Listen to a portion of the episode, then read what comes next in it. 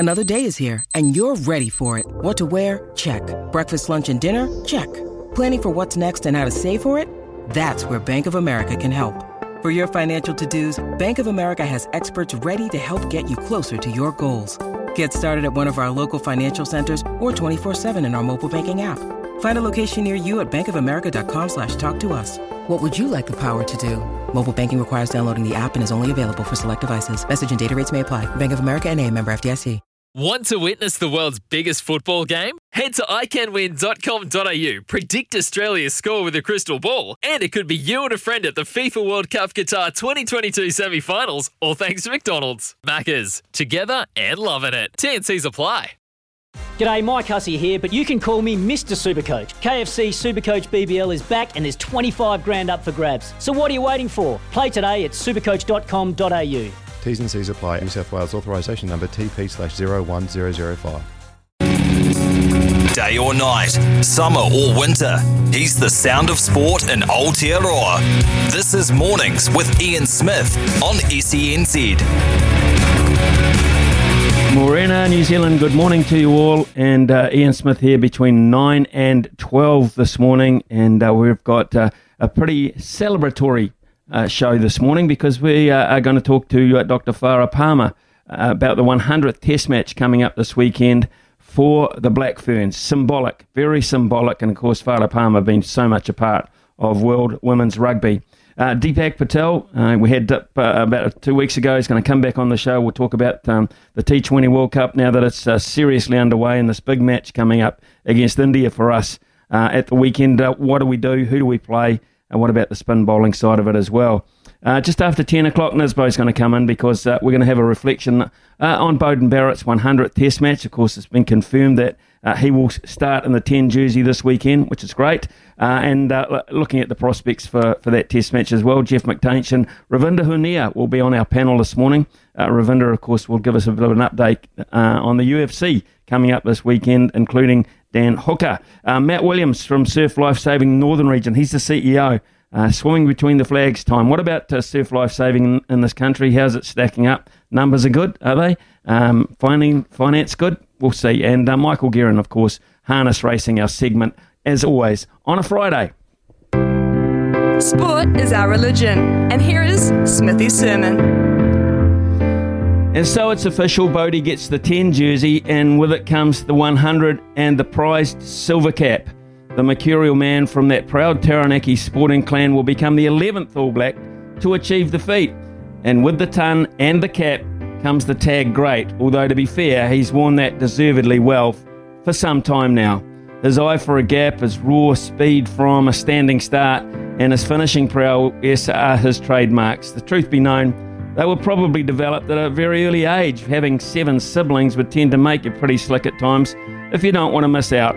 From his beginnings on the farm in Pungarehu, through Francis Douglas Memorial College, and don't they produce some quality, to the Amber and Blacks, Bodie's rise was swift, predictable, uh, to most with a discerning eye. two thousand twelve, he debuted for the All Blacks, coming off the bench against the Irish, which had a small sense of romanticism in itself. As with the family, he'd spent his eight, eighth year living there in Ballinacree. All Black number one one one five has, during the last ten years, had us sitting on the edge of our seats or standing to attention when he has oft exploded into action. The same one one one five has had us sitting a little further back in our seats and watching nervously through our hands as he approaches the kicking tee for that crucial two or that crucial three-pointer. He has always commanded attention, whatever the involvement. Doesn't he just love a crossfield kick, and don't we just love it when he finds his mark? This small reflection hasn't time for a montage of those magic Beauden Barrett moments. There are simply too many. Perhaps just time for one. Remember this on the biggest occasion in the game. Beauden Barrett! Beauden Barrett's got a heap of pace! He leads the charge! Go Beauden! That's all, do it! That's all! And to be honest, to be perfectly honest, and reflected in the commentary, did any of us want anyone else chasing Bender's little nudge? I don't think so. Beauden Barrett may well be the greatest impact player from the bench the All Blacks have ever had, but he fully deserves the honour to be leading us out this Sunday morning in Cardiff. He remains that damn good.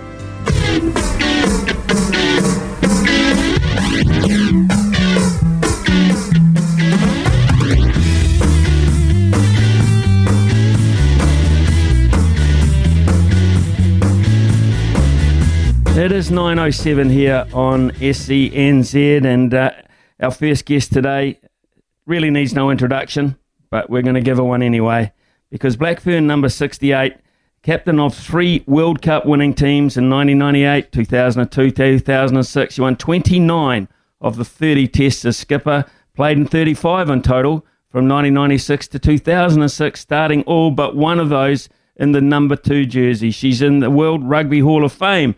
She is now the Deputy Chair of New Zealand Rugby, and our women's competition is named after her. And it's a real pleasure for me to welcome onto the show this morning uh, Doctor Farah Palmer. Good morning, Farah. Thanks for joining us.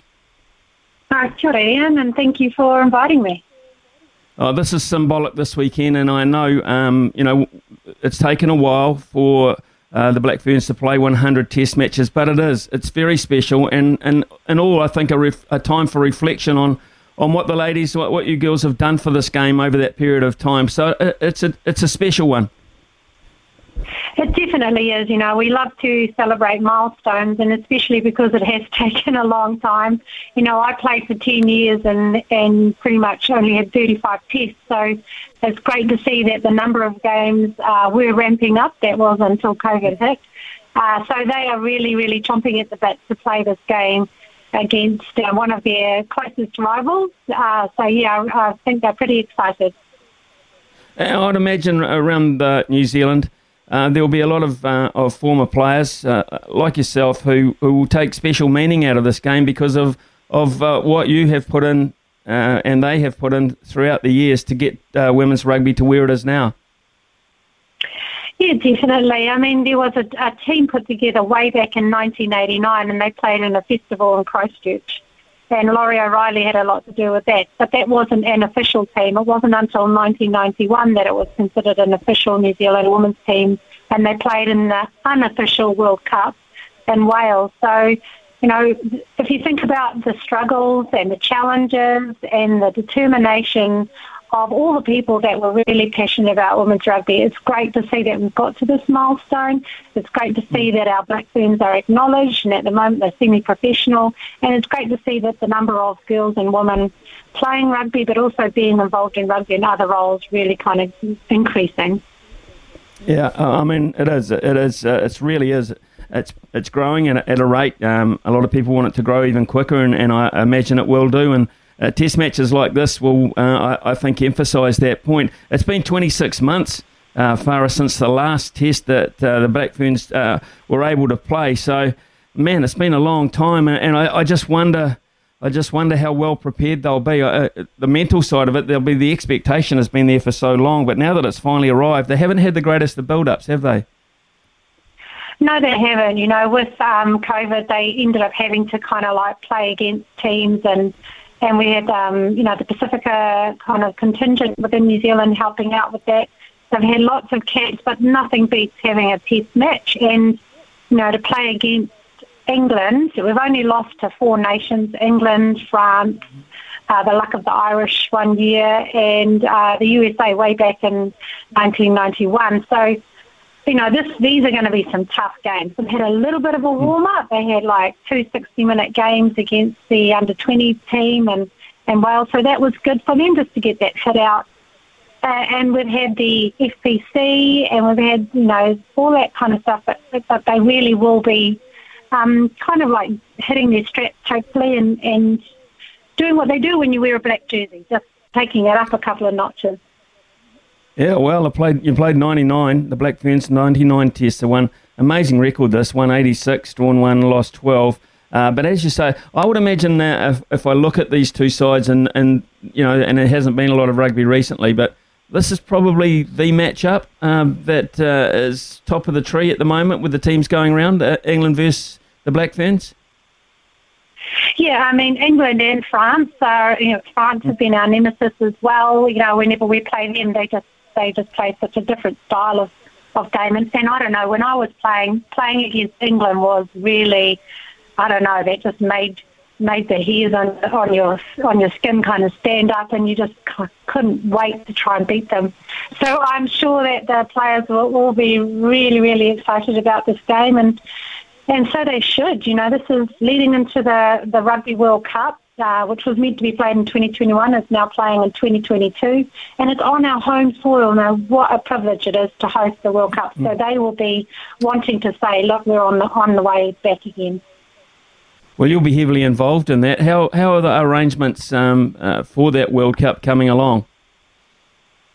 Oh, we've got a great group um, led by Michelle Hooper that are doing everything to kind of keep it front of mind. We had some limited ticket sales that sold in minute within minutes, and on the first mm. of November you can start buying uh, package deals for the game. So we're, it's going really well. We're connecting with the communities in Whangarei and Auckland.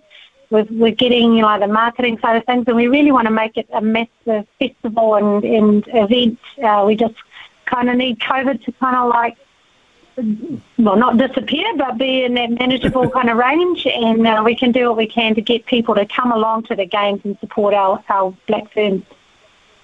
One, one of the things about the Black Ferns that, that I can recall over those years is you've always had a great, a great standard of leadership. You've always had inspirational uh, leaders within the group.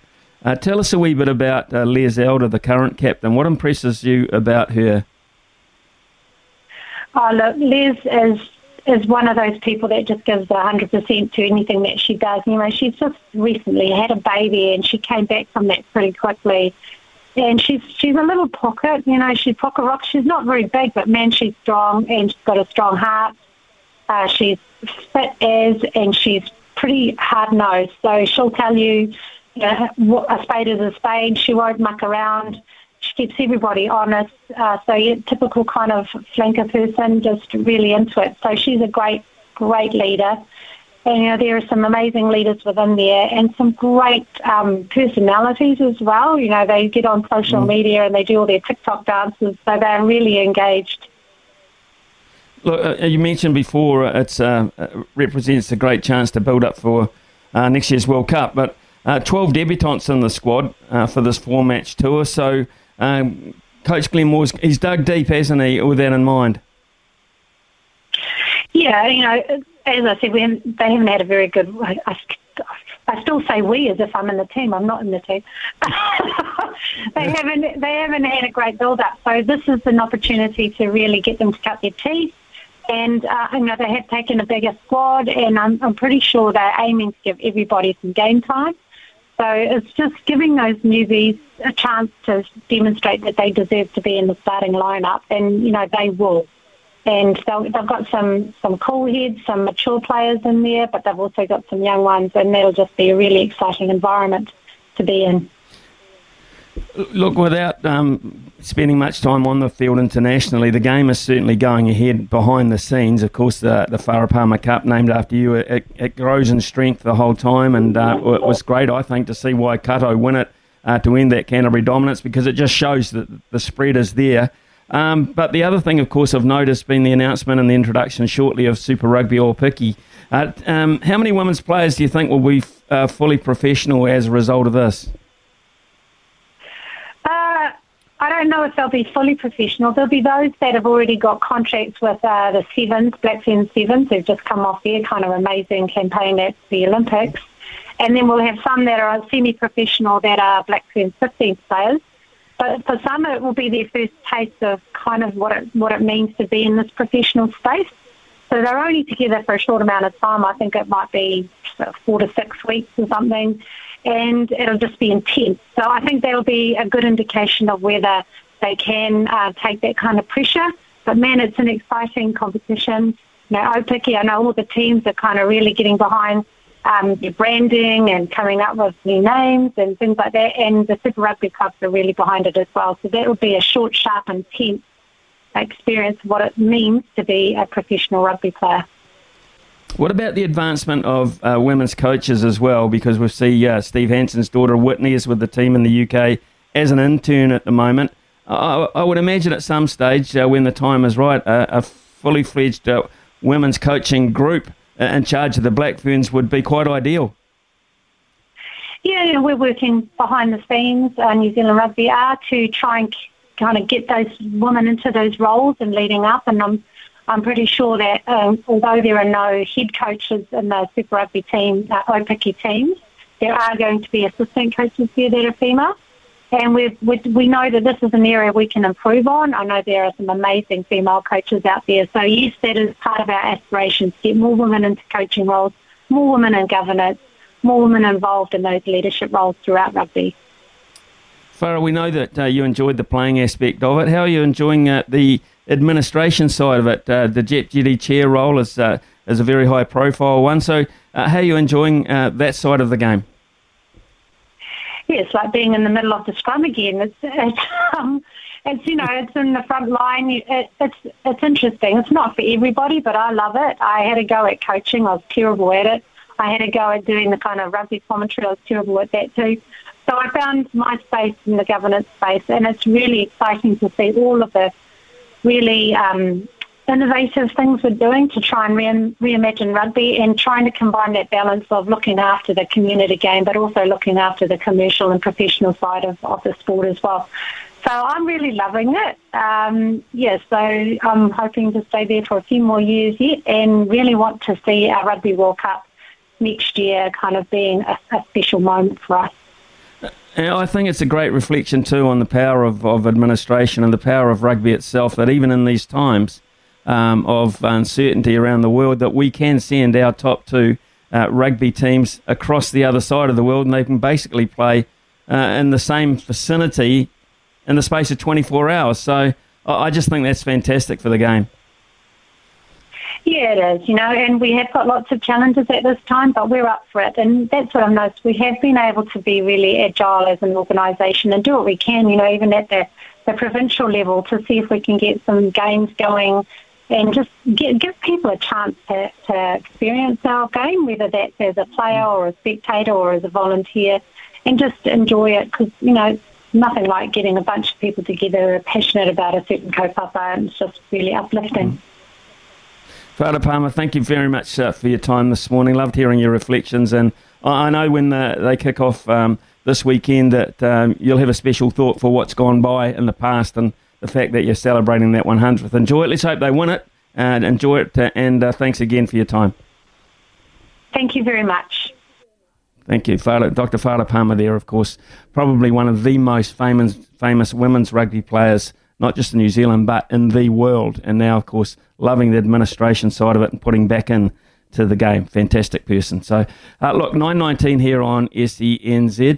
Uh, subject for the day, I think it's Beauden Barrett for me. Uh, where does he rank? Uh, uh, double eight double three, where does Bodie rank? Uh, is he close to D C in your mind? Dan Carter, where is he number two? Is he ahead of um, Is he ahead of Mehrtens? Is he even ahead of Richie? Uh, let's hear your opinion on that. And what has Beauden Barrett meant to you as a rugby fan? What is so special about him as he goes towards playing his, his one hundredth? So let's make it a Beauden Day, a Beauden Barrett Day anyway to begin with. And, of course, you've got that opportunity with a great text to, to nab that temper pillow at the post, two hundred ninety-nine dollars worth this week. Uh, we're giving away. We'll announce that this morning. Uh, and also uh, that uh, prize, that ten thousand dollars prize goes uh, of the Queen mattress, Queen adjustable base and the pillows, uh, and that is uh, courtesy of Temper. Um, it's very, very exciting. So we'll, uh, we'll be back uh, very shortly. So get those texts coming in, double eight, double three. From behind the stumps to behind the mic, you're in safe hands. It's Mornings with Ian Smith on S E N Z.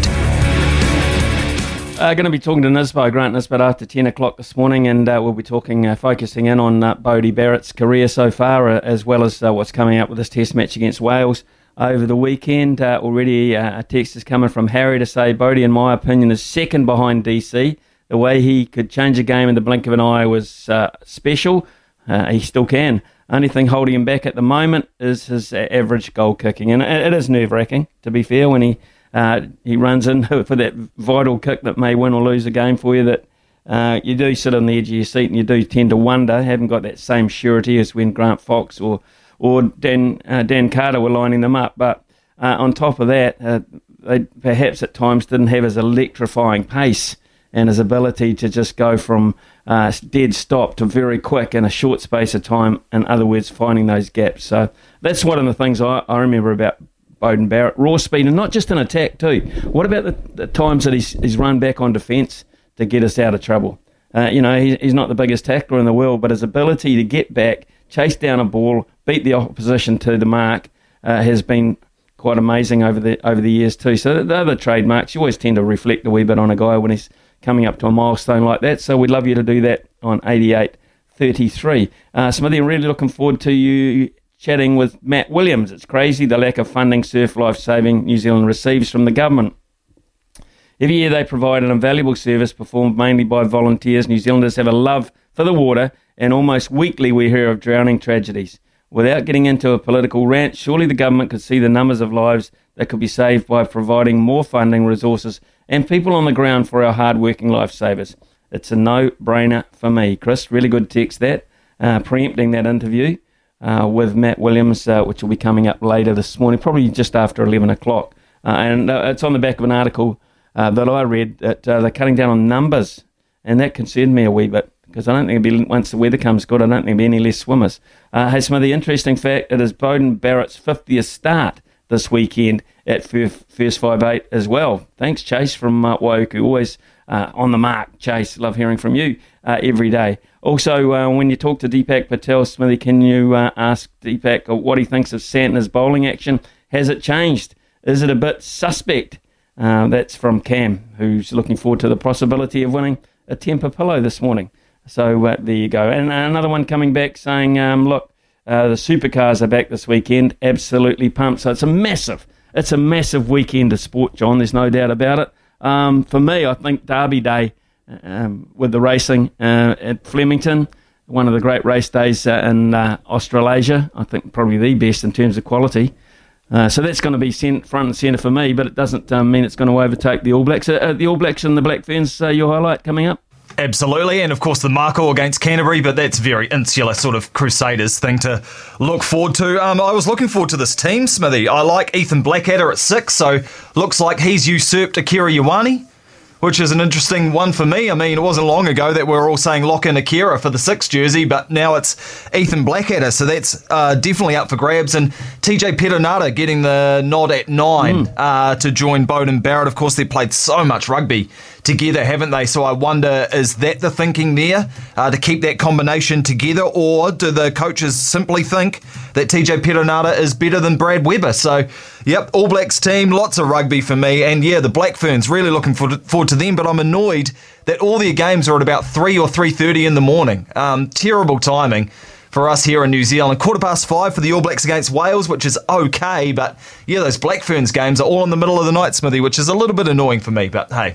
Well, First world problems. It's just that time. It's that time, John. Um, to be honest, because uh, look at all those uh, T twenty World Cup games as well. Three o'clock starts most of them. Uh, at best, you get an eleven o'clock one that takes you through to about two in the morning. Three o'clock starts for the second game. So uh, just because uh, everything's happening on the other side of the world, but the good news is at least it's happening, uh, and so is the news. Uh, here's Trudy. It's nine thirty.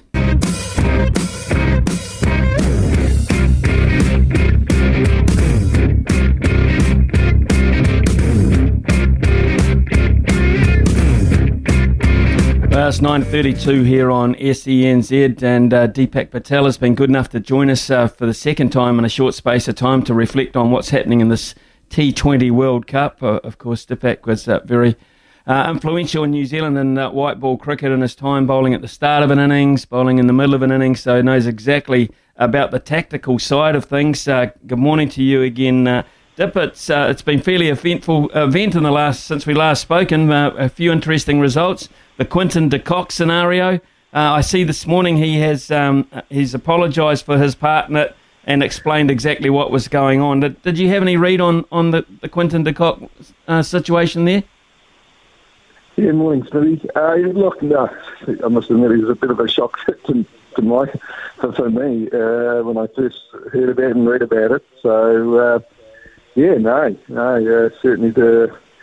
The World Cups certainly bring a, a, a lot of flavour to it, but this, this certainly was out of left field. There, there, uh, there's, there's no question about it. But uh, Yeah, look, uh, credit to him. He, he fronted up and, and explained himself, and I think uh, that's enough for me, to be honest with you, and I think we need to move on. Uh, let's not uh, start bringing politics into it, but uh, it's fair to say Cricket South Africa and, and Quinton himself didn't handle it very well, and uh, yeah, just lack of communication, and, and, and uh, yeah, uh, that's what's caused the, the issue.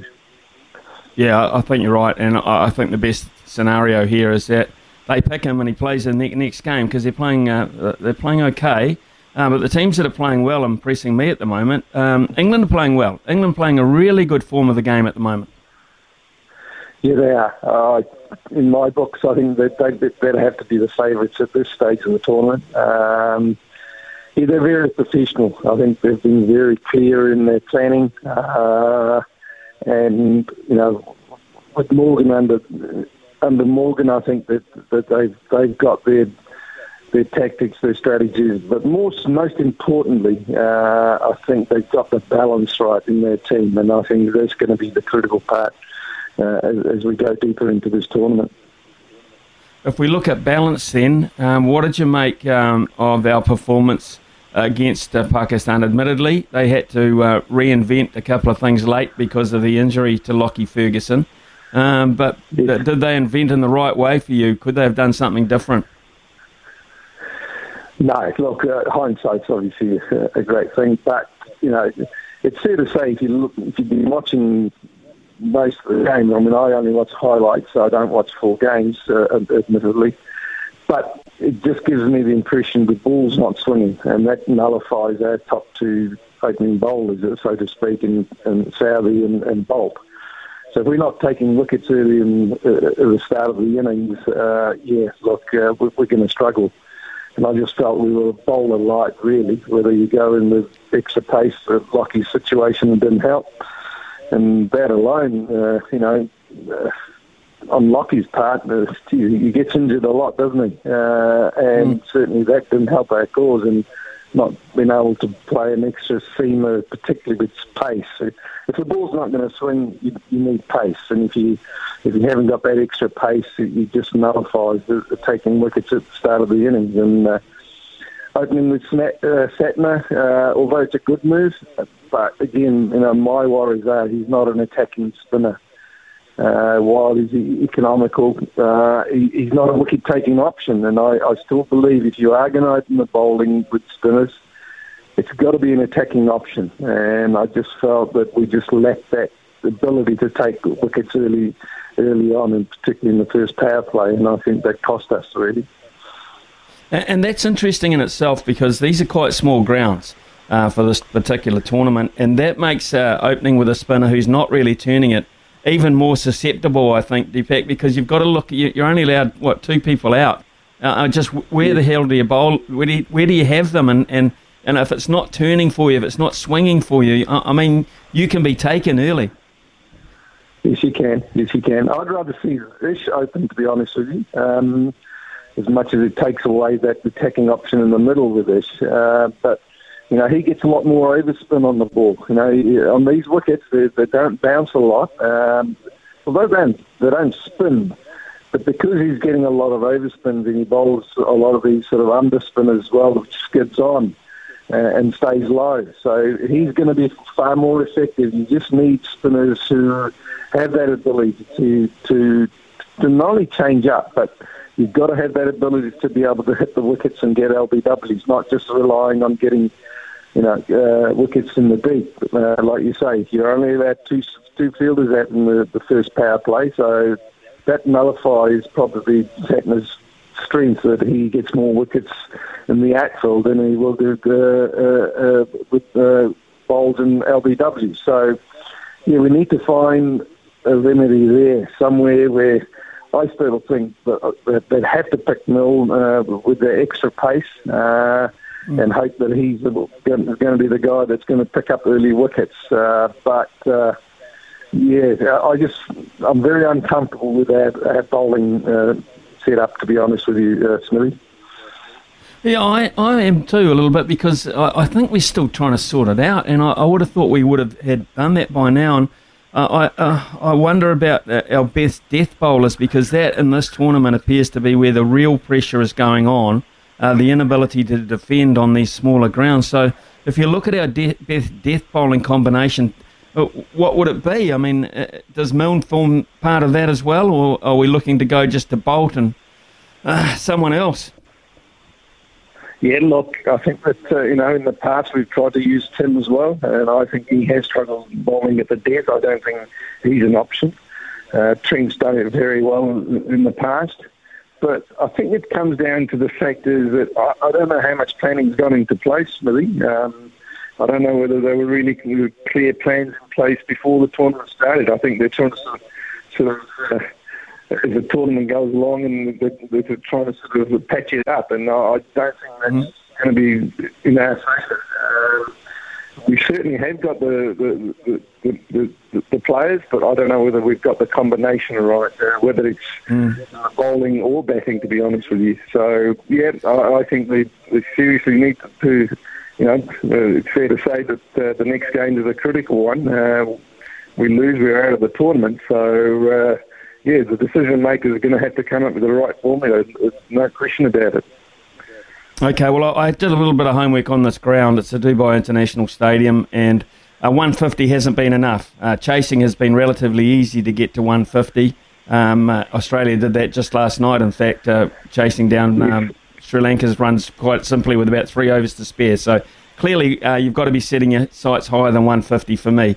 Uh, so what what is our batting combination? Uh, in fact, uh, are we looking are we looking at Conway going up? Are we leaving Nisham at four? I mean, are we starting with Mitchell? These are questions that I would have thought would have been answered by now, but here we are, as you say, going into the biggest game of all, and uh, a lot of people tend to be guessing about this. Yeah, look, I think... Uh...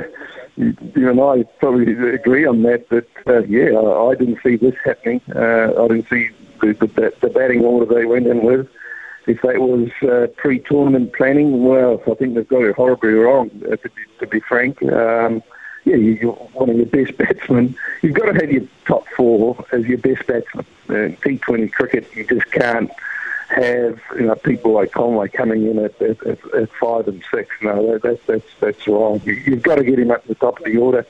And uh, he's very effective with the new ball. He, he's a smart batsman, uh, and, and the fact is he can actually pace the innings for you. That, that's that, that's the critical part. You need to, although it's a short game, you still need a guy that's going to have the ability to be able to pace the innings for you and. and and come up with the right formula when you, when, when you need the boundaries uh, and where you need a guy to just run it around and, and, and, and set up the innings. So, yeah, I, I think that's where we definitely went wrong there. There's no question about it. He has to open. Uh, yeah, I'm not sure sure about Neeson. Um, yeah, I don't know. I don't know. We've, we've got to have, like I said, our top four batsmen have to be your best batsmen. You've got to play your cards up front. Uh, and like you say, uh, one sixty is not going to be enough. You, you've got to get, you know, you've got to get that one seventy, one eighty. Uh, so yeah, um, I, I still believe that uh, you know um, Conway's the best option at opening. Uh, I'm not sure about Mitchell. I mean, again, he he, he, he, he hasn't produced it at the top level. Uh, he may have done it at domestic level. But this is a different kettle of fish. You know, this is knockout cricket. It's international cricket, and you know you, you can't be t- uh, testing and, and trying out new things when, when when they haven't worked in the past. So, yeah, I think some big decisions have to be made. Um, and where do you go to? Uh, I'm not sure. Uh, I, but certainly Conway uh, is a biggie for me. He has to open, in my opinion.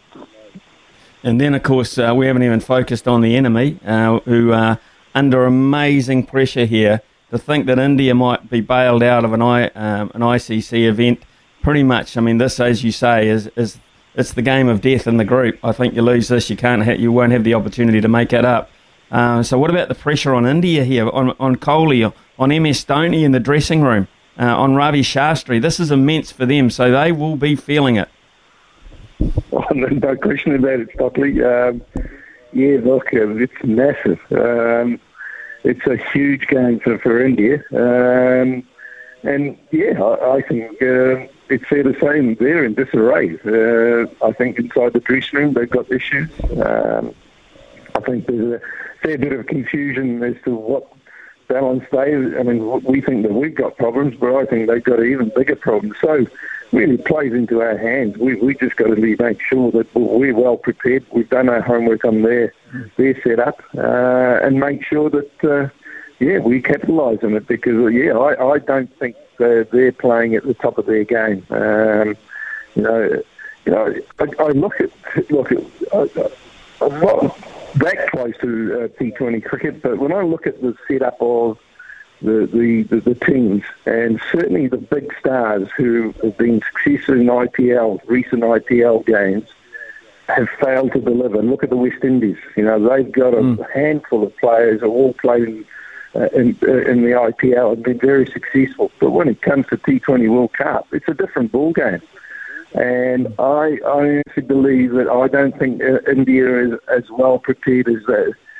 Look, let, let, let, let's be under no illusion. They certainly have got some big match winners. There's no question about it. But are they organised? Are they are they playing as a team? I don't think they are. Uh, and I think Kohli's one of the big...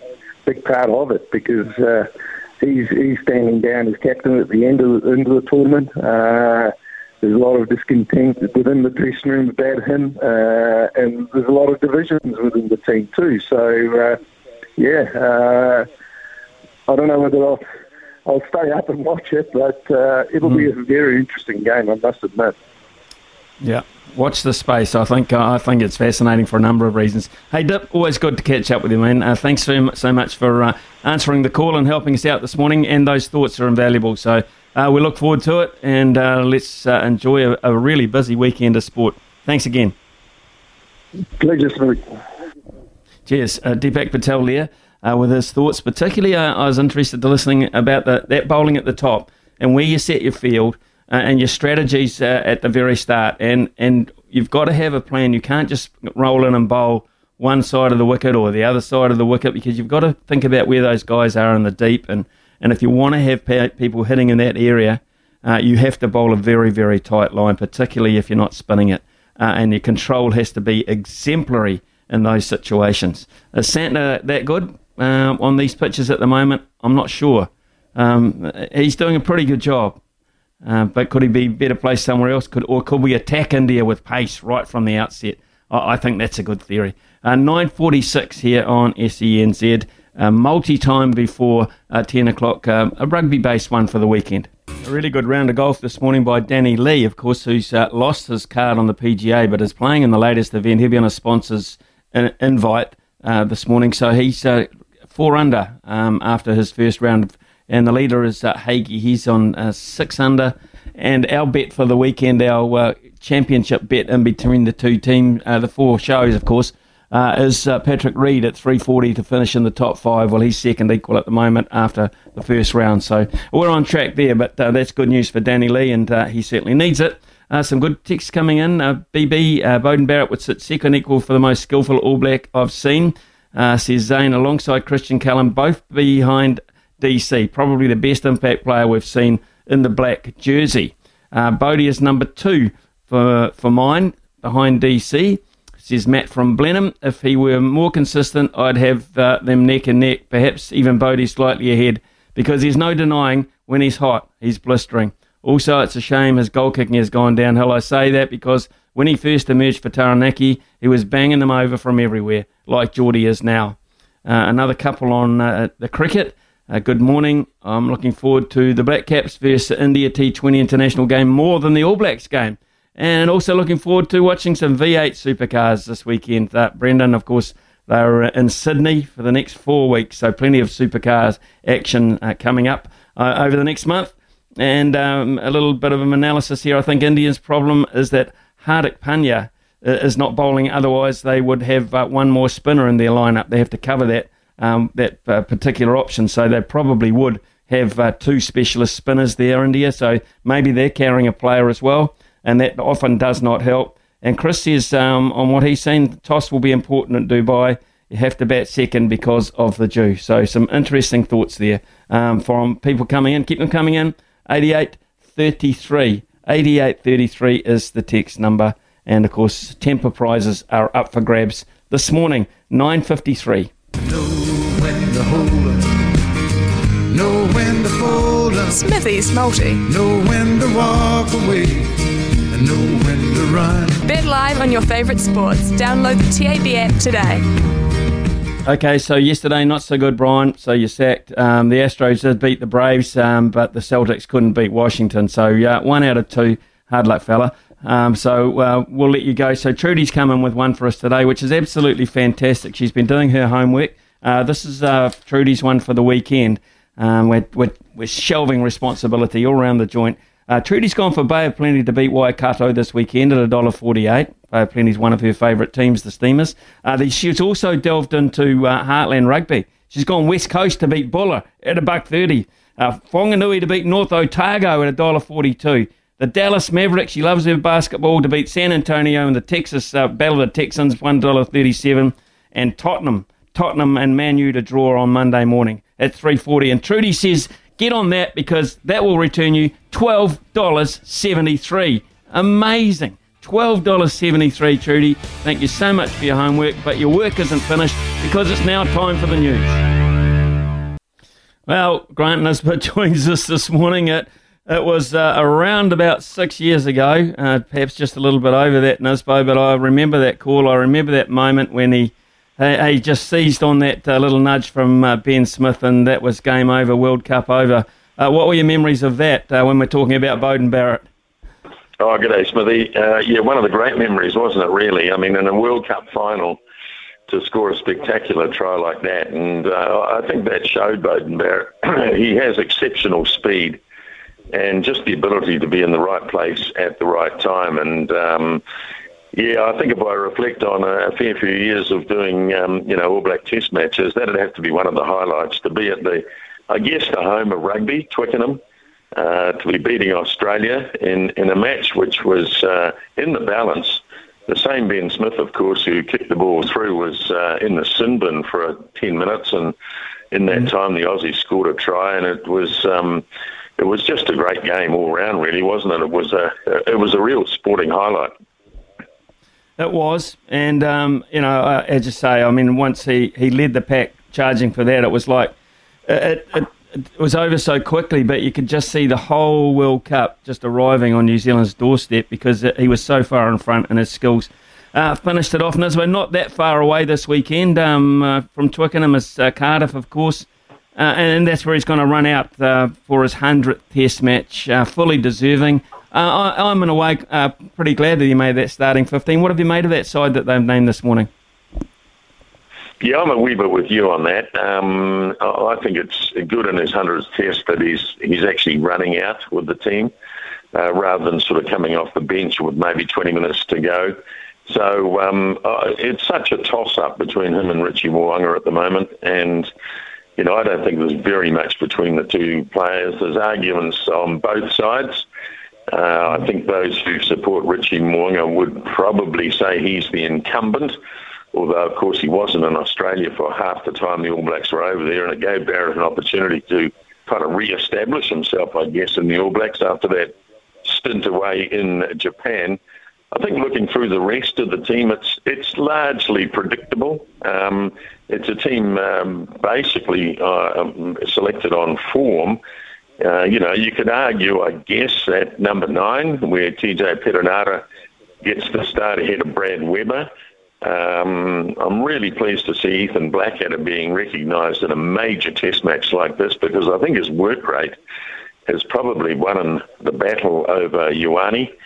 And outside of that, I don't really think you can quibble too much with the team. No, it's um, it is an, an interesting side in, in a couple of areas for me. I'm I'm still not sure whether we know what our preferred back three is. Uh, this weekend it's uh, Geordie Barrett um, and uh, alongside him Rieko Ioane and Will Jordan. But really, uh, I'm a bit of a loss there to say I absolutely know which it is. Well, I think they're feeling the same way. Um, you know, there have been uh, there have been attempts to play McKenzie at fullback, uh, but I think most would agree that Geordie Barrett, who spent most of last season on the wing, he seems to be uh, the preferred option there at the moment, and he certainly didn't let himself down in Australia. He played really well, Geordie Barrett, and the goal kicking, of course, was an absolute bonus.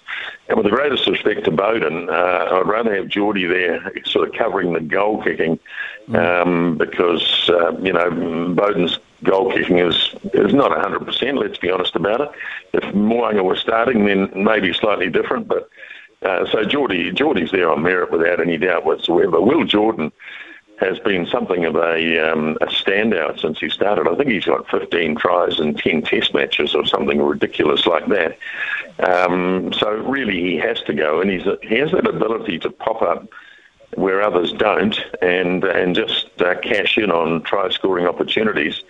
And I do think that Rieko Ioane is better served on the wing. Uh, he's been tried at centre. He's played well at centre on occasions. Well, it just gives him a little more opportunity, a little more freedom out on the wing. So, look, I, I'm not quibbling at all with that back three. I think it's pretty solid. Right, let's um, uh, look at a couple who aren't there, which is, uh, I guess it's going to be a slow road back for Sam Cane. So, uh, the custodian will still be uh, Samuel Whitelock for quite some time, it seems, there. So, Cane not in the reserves. Neither Dane Coles, which uh, probably is a, a little bit of an eyebrow raiser. They've preferred Samasoni Uh, Torki Aho in the sixteen jersey. Yeah, look, they must consider that, um, you know, for a tough test match like this, Dane Coles is not quite ready because, without any doubt in my mind, um, he, along with Cody Taylor, are, you can argue one and two or two and one in the All Blacks. Um, but I'm, I'm thinking that they have looked at Coles and, and physically, he looked pretty good in a game in, in the U S, but of course uh, there wasn't too much contact there. There was a lot of running around and the sort of uh, rugby that Dane Coles prefers to play, no doubt about it. But he, you know, he can do the tough stuff as well. So maybe they've looked at this game and said, well, um, you know, we, we need a seasoned uh, hard man to come on, so they've gone with uh, Torki Aho. But I, I was a little bit surprised, I have to say, when I when I saw the team, because even though he's thirty, what, four years of age, Dane Coles, he's still right up there. Mm.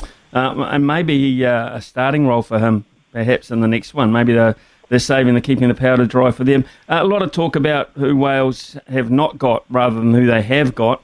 Uh, but who they have got uh, of interest to New Zealand uh, viewers, of course, is Gareth Anscombe in ten and Johnny McNicholl in fifteen. So, with, along with Wayne Pivac, uh, there's a real New Zealand flavour to this outfit. Yeah, there is. There is. I mean, I've been re- trying to read a lot about the Welsh team this week, and, uh, you know, this won't be a bad side. Um, you know, you throw them onto, uh, onto the big stadium in Cardiff in front of the capacity crowd and get them revved up. They'll play all right, don't worry about that. They've got some pretty hardened veterans in the forwards. You know, Alun Wyn Jones playing in his one hundred forty-ninth test, so mm. he overtakes Richie McCaw as the um, as the most capped uh, rugby player in history. So a big day for him. Uh, Richard Moriarty is an outstanding loose forward. So is Adam Wainwright. So they've got the basis of a pretty good pack, and as you say, you've got uh, Gareth Anscombe, you, uh, Anscombe, you've got Jonathan Davis, who is an outstanding international player. And Johnny McNicholl, I, I think we more associate Johnny McNicholl as a winger in his Canterbury days, um, but uh, obviously has turned himself into a pretty handy sort of a fullback. So I, I, um, I, I figure this won't be a bad Welsh team at all. Yeah, uh, I, I, I tend to agree with you there, and Um...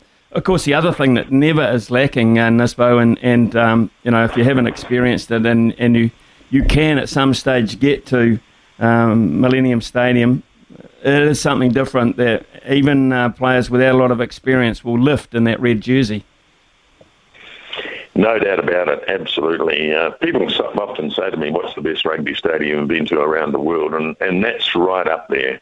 Um, presumably the room, uh, I don't think I've ever seen it with the roof open. Uh, maybe I have, I'm not sure, but generally speaking, the roof is closed, and so it just makes the noise even greater. And of course, uh, the build-up, and you've been there, Smithy, the build-up with uh, the crowd hollowing Delilah and all the rest of it, and then of course the Welsh National Anthem, um, the reaction to the haka. Um, It'll be pure theatre, and that's exactly what it is. It's pure theatre, and if, if and it can't, if it can't um, rev the Welsh up, then I don't know what uh, what can. Uh, and of course, they are the Six Nations champions. We do know they're missing a few key players, So I guess when you look back, so are the All Blacks in many ways, aren't they? Yeah, you know, guys like Aaron Smith and Scott Barrett and Patrick Tuivasa-Kalotu and others are not there.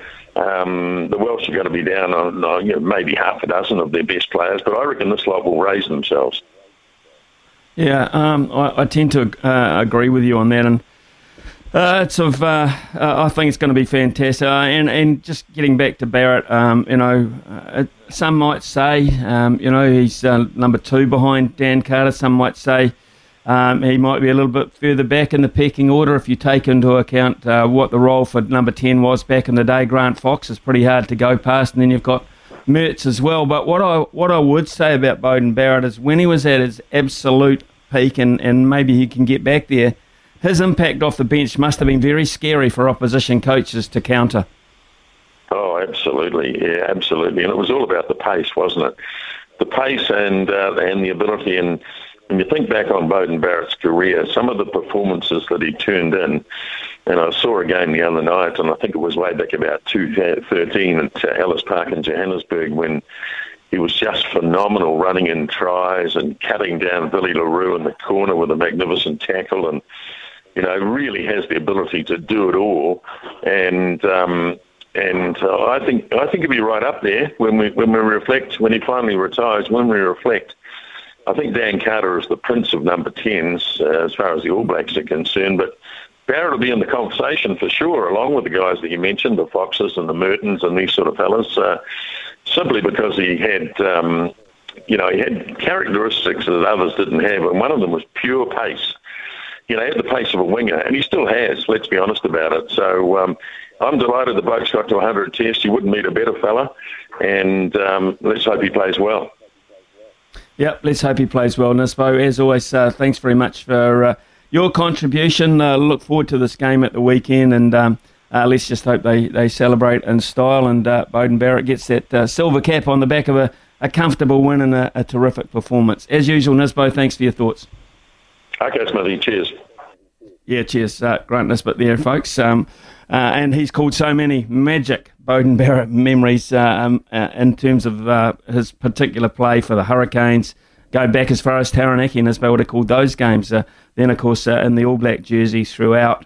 Uh, and I, I totally agree with him. When, when everyone talks about Beauden Barrett in, in the uh, attacking sense, but whilst he wasn't a you know a, a crash tackler, Uh, his ability to get us out of trouble on defence time after time with just raw speed and uh, the reading of a situation was uh, was brilliant. Uh, one of his great hallmarks for me. Uh, it's ten fourteen here on S E N Z. Um, some uh, I read out a couple of texts uh, before we go to a panel, I think. Um, yeah, John, I think we'll do that this morning. Thank you. Before we get to uh, the panel, uh, consisting this morning of uh, Jeff McTainsh and uh, Ravinda Hunia, and uh, Brian's just getting them on the line uh, as we speak. Uh, yeah, hi guys. Uh, Beauden Barrett is up there with the best. He also has uh, leadership, which is essential in big games. He was almost held back by being playing at fullback and not starting at ten. Without the pressure of goal kicking, I think we will see the Barrett of old. Mo'unga is a great player, but Barrett still the X factor. Cheers from Wazza. Uh, good morning, Smithy. I would uh, definitely rate D C at number one and Beauden Barrett at number two. Uh, but your discussion has reminded me about one of the least mentioned first five-eights. You were sadly taken early at the age of twenty-six. He played uh, nine times for the All Blacks, uh, including two tests, but was total class. Do you have any memories of him? Yes, I do, Steve. Uh, you're referring, of course, to Nicky Allen. Uh, Nicky Allen, Auckland grammar boy, who uh, at, they regarded at the time was going to be the next best thing uh, in that first five-eight jersey. He had pace, he had vision. Uh, yes, you're right. He was sadly taken from us at a very, very young age. But uh, my memories of him in a, one particular test match, John, uh, uh, were at Cardiff Arms Park. Nicky Allen, I, I think he scored a try in the corner. Uh, he was a sensational player uh, and uh, it was a real shock to the rugby community. Yeah, just reading about that, um, slightly before my time. But, yep, beat uh, Wales twenty-three three at the old Cardiff Arms Park. Four tries to zip. Allen was a bona fide All Blacks hero that day, is the report that I'm reading, and uh, in the same article saying that perhaps he was even a greater talent that was rarer than Dan Carter. So he was that kind of ilk, and quite incredible, Smithy. He died of um, co- concussion complications uh, in a club match in Australia. Um, he was prone to concussion, uh, got tackled badly. Those injuries took their toll and actually took his life. So quite a remarkable story about Nicky Allen, probably a player we don't talk a lot about, but I know T J Tony Johnson rates him extremely highly. Yeah, Wollongong, that happened. I remember it. It happened in Wollongong. So, uh, yeah, that was very, very sad. Um, it was. But, yeah, Nicky Allen. Uh, awe-inspiring is the best way to sum up uh, the Black Ferns. This is a, a great text from Peter, in fact. Uh, they have brought a breath of fresh air to the national, international rugby scene. I was privileged to be at a two thousand eighteen function at Eden Park when Black Fern contracts were announced. The ladies there were very humble, while rightfully very proud of their achievements. That humbleness, coupled with their fantastic comradeship, is reflected on and off the rugby field when delivering outstanding performances, be it sevens or fifteens rugby, at all levels, that all New Zealanders can be so proud of. I cannot wait to attend next year's Women's Rugby World Cup. Go the mighty Black Ferns. Fantastic, Peter. Uh, love your, reflect, your reflection there. Um, this now uh, at uh, ten twenty-two, John, is one of my favourite times of the day every morning because it's time for this. Big talk, big opinions, the panel. Talk, talk, then talk to me, yeah. And this morning, as I said before, we're joined by Ravinda Hunia and uh, Jeff McTainsh. Um, I, I got to start with uh, you, Jeff, if I can, please. Uh, Beauden Barrett uh, was one hundredth. What do you reflect on when you uh, see him about to lead the All Blacks out uh, and on this special occasion for him? I thought about it this morning, mate, and good morning to you and Ravinda and listeners. Um, it, it seems to me like this guy's been playing for, you know, twenty years, not a guy who um, has only been around for, you know, ten or so. It, it's um, it's remarkable, and, and, you know, he hasn't had it all his own way. He came onto the scene with a boom, and he debuted for Taranaki, I think, at the age of nineteen, and, and um, there on for the Hurricanes shortly after that, and, and when he made his his test uh, test debut for, for the All Blacks, um, he was obviously was used primarily off the bench, and we saw the impact he had. Um, fashioned his way into that starting number ten role, back-to-back Player of the Year, World Cup winner, instrumental in twenty fifteen, scored a try in the final. Um, you know he. And when you look at what um, he's done for this team and the way that, you know, people like Ian Foster talk about him, they say, you know, Beauden, he prepares for the team first, then he prepares for himself. And so when you take that on board and you look at the accolades that, that um, he has he has achieved, uh, it's it's remarkable. Um, I think he deserves it. As I say, he hasn't had it all his own way recently with the uh, the emergence of Richie Mo'unga at number ten, had to play second fiddle a bit, play at fullback. Now his brother Geordie's there doing a great job. So I think it's fantastic. He's been picked on form. Um, he really epitomises, I think, what it is to be an All Black. You know, he's he's such a proud provincial man as well, out of um, you know great school down there in New Plymouth, Francis Douglas. I, I think he's done a lot for New Zealand rugby. I'm looking forward to seeing him celebrate his hundredth, and I think it'll be uh, in style too.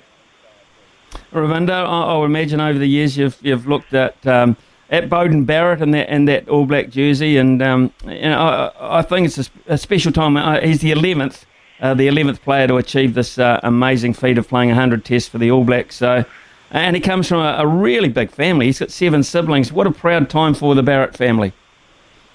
Hundred percent, and kia ora morena uh, to you both as well. Um, yeah, just following on from Jeff, it's hard to to pack any more into that C V. He's an absolute legend of the game, but as you mentioned, Smithy, you know, he comes from this big whānau who, yes, will be celebrating, who will be um, right there, you know, they would have hoped to be there with him, I suppose, um, as he makes this milestone. He'll have, you know, some family there uh, with him, but, um, you know, as well as all the accolades that he um, has achieved over the years, there's so many people that talk about how, just how much of a great guy he is, how much of a, you know, great bloke he is. You know, he's a mentor to many of our younger players, and a lot of, you know, our children, our tamariki, look up to people like Beauden Barrett, um, you know, wanting to aspire to be, you know, an All Black just like him when they grow older. He just sets, you know, he's just been such an ambassador for the game, such a great mo- role model as well as an amazing player. Well, Ravinda, just um, not that far away, actually, um, in uh, Exeter. Uh, it's the hundredth game for the Black Ferns. We had uh, uh, Doctor Farah Palmer on this morning. Uh, she was very reflective about the whole deal, being so much part of um, of our rugby, our, our women's rugby history. But I, I, I would imagine there's a, a bit of extra about this one because this uh, this is a real meaningful game for mine anyway. Most definitely. It, it's, it's a huge milestone in any sport for any team. And for our black friends to be able to achieve that is, you know, not even just achieving it in playing for Test, but achieving it in a time where, you know, sports is very questionable with the likes of COVID, um, you know, wreaking havoc um, over the world at the moment. So for them to be able to power forward and be able to get these games and this tour, when usually we have seen in the past that, you know, if there are any sports or teams that don't get these opportunities, that is our women, it's, you know, and it affects them in terms of um, and they're playing and they're looking at a World Cup um, themselves, so it's the best preparation that they have, but they get this time to celebrate, they get this time to reflect, they get this time to think about how far they have come as a team, as as not even just as a team, but as, as women, as wahine, and they get to experience mm-hmm. that, thinking about all the women that have served uh, before them as well. I think it's a, it's a very good reflection as well. And, and Jeff, what what uh, I look at all the time when I see um, the Black Ferns in action, whether it be the sevens or the fifteens, is joy and performance. So I, I guess that uh, is, um, goes hand in hand with being so successful, and they are. Um, but uh, aside from that, just the joy of competing, uh, the fellowship they've got in their group, which uh, sets them apart from, I, I think, most other rugby sides that we watch. Absolutely, mate.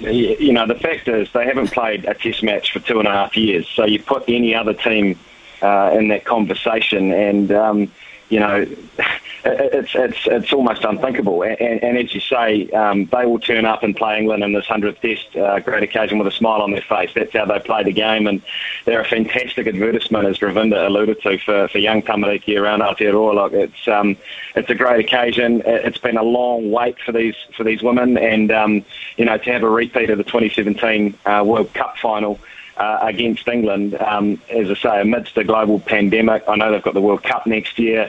Um, they'll just be itching to play some footy, and I know Kendra Cox is just keen to get out there and, and again, as Ravinda sort of alluded to as well, do it for the, the wahine that have paved the way. So um, it's a it's a massive occasion. It's um, it's you know, nineteen ninety-one was the first Test match for the Black Ferns. Uh, the women's game has come a long way since then. Um, but as I say at the, at the start, uh, you know, to not have played a test match for two and a half years, unthinkable, but they'll do it with a smile on their face. Uh, please stay with us, Jeff McTainsh and uh, Ravinda Hunia, who are our panellists this morning. Plenty more to talk about uh, after the news. Uh, here's Trudy. Big talk, big opinions, the panel. Talk, talk, talk to me, yeah. Yeah, Jeff McTainsh and uh, Ravinda Hunia are our panellists this morning. And uh, Ravinda, U F C action, of course. Dan Hooker back in action, this time uh, against a fairly formidable uh, chap in Islam Makhachev. Uh, and this is just, um, what, thirty-four days after his last uh, uh, his last bout. Uh, of course, when he had to make that rush to get to Las Vegas anyway. Yeah, that's right. We were just talking about it a few weeks ago, weren't we? But, you know, that's mm. the kind of fighter that Dan Hooker is, right? He was um, put on a flight over to Las Vegas in the end, made it, won that fight against Nazareth in spectacular fashion, won that fight, and then was called uh, a couple of days after, I believe, asked if he wanted to fly again to fight Ireland um, to face Islam Makhachev. Now, Dan Hooker is ranked um, fifth, uh, fifth, sorry, in the division. Islam is, is fifth, so it's a big fight for Dan Hooker that will, of course, push him forward uh, for title contention should he be successful, which we hope he will be. Um, but in in a roundabout thing as well, he forfeits his, his flight home. He was all set to come home. He had his voucher ready after the Nazareth fight in Las Vegas.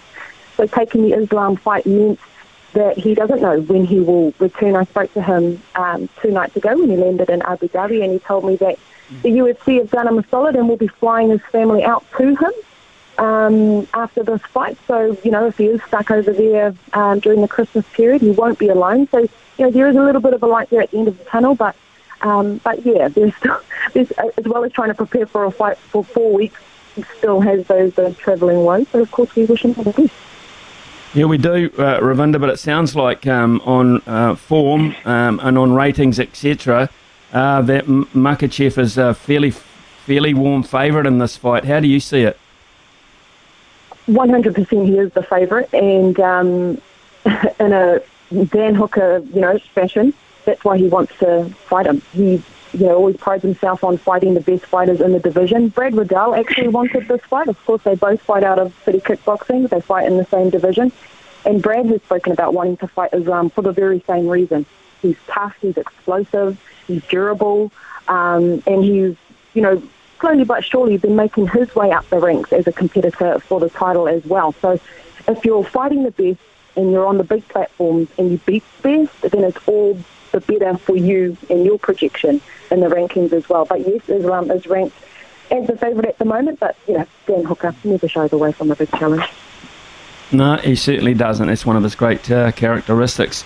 Uh, Jeff, um, uh, whilst we get uh, a little bit sick of talking about it, we can't avoid it, uh, the influence on uh, on COVID and sport at the moment. And now, of course, one of the big hot topics is uh, whether um, inoculations or vaccinations should become uh, compulsory. The A F L have said yes, the N R L have said no. And on the back of that, a story I read this morning was uh, that most teams at some point are going to have players who cannot play because of their stance. And the Warriors will be no exception uh, when it comes to crossing borders. Um, so what what is your take on whether it should be compulsory, whether uh, if you look at sports across the, uh, you know, across the spectrum, mm. uh, A F L, rugby, rugby league, what, what's your take on it? Peter Valandis has dropped the ball massively. Uh, you know, he's obviously head of New South Wales Racing as well. He's decided that uh, that, that that that doesn't need to have um, mandatory vaccination. Victoria is as well on the racing front. But in terms of the N R L, I mean, look, this has just opened up a whole can of worms. Uh, Nelson Asofo-Solomone, Melbourne Storm don't know what to do with him now. He doesn't want to get the jab.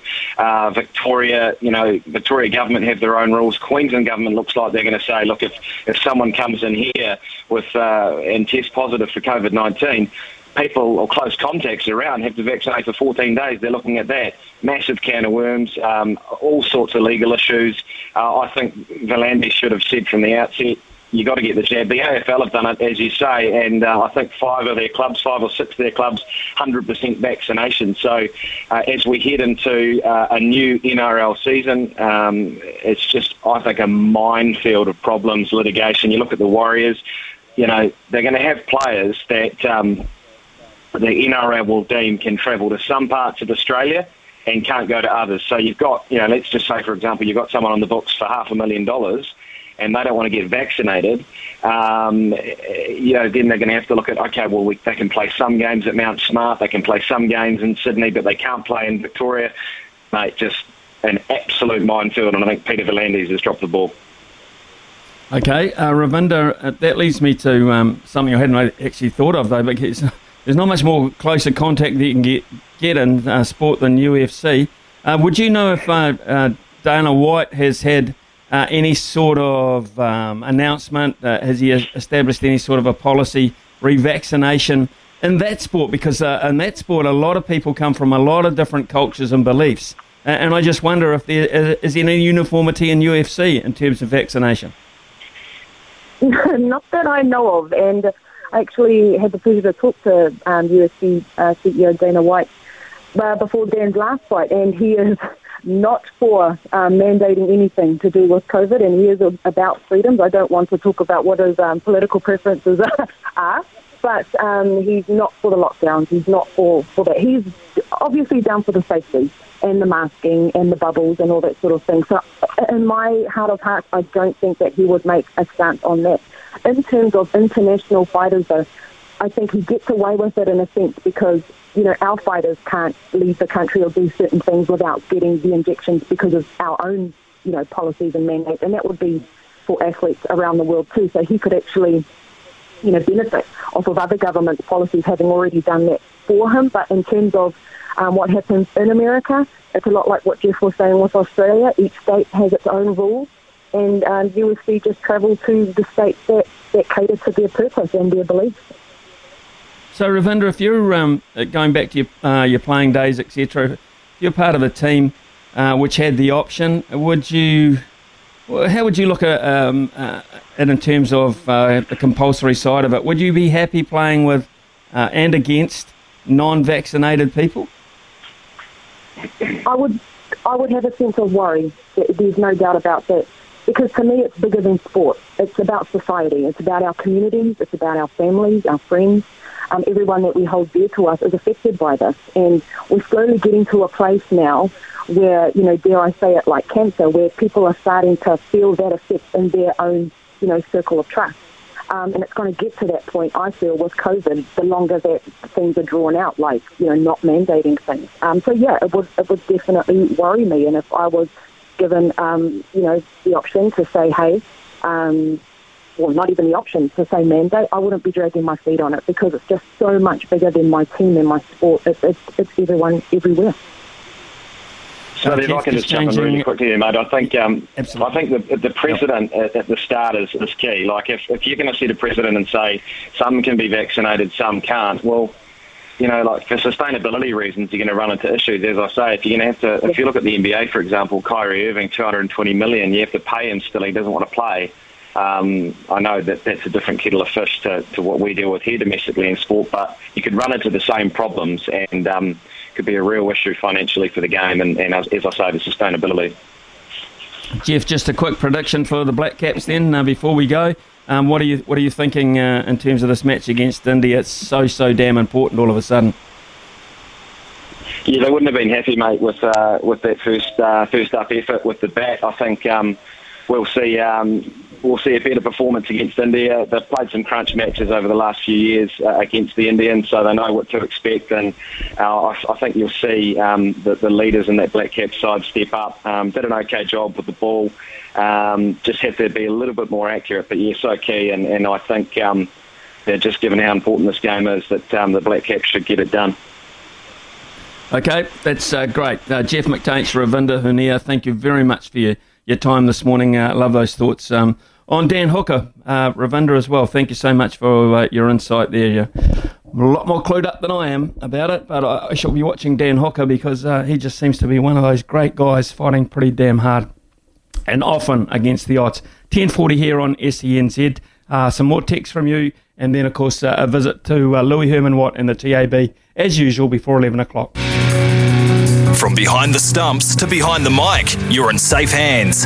It's Mornings with Ian Smith on S E N Z.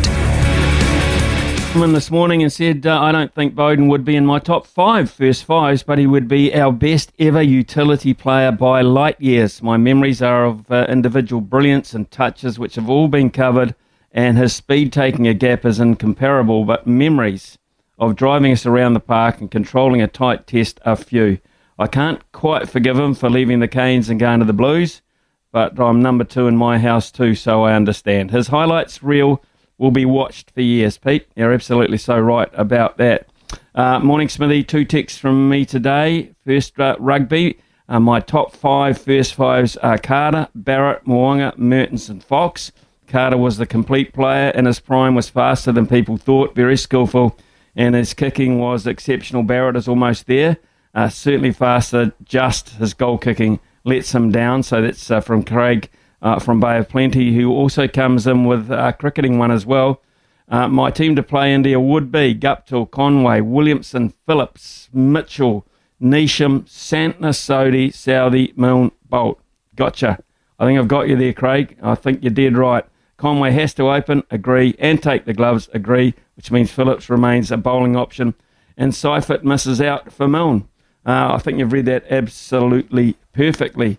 Uh, so, uh, yes, John, um, I'm so looking forward to this weekend, because we've got uh, pretty much every spectrum covered in terms of our, our major sports. Yeah, and at the start um, of, at the yeah. start of the week, Smithy, you were saying All Blacks by fifty. You were pretty confident at that point in time it was going to be a mismatch, but I'm like this myself. As the week goes on, you think about it more, you see both the teams come out. What are you thinking now that you've seen the Welsh team, you've seen the All Blacks team? What kind of margin are you thinking now?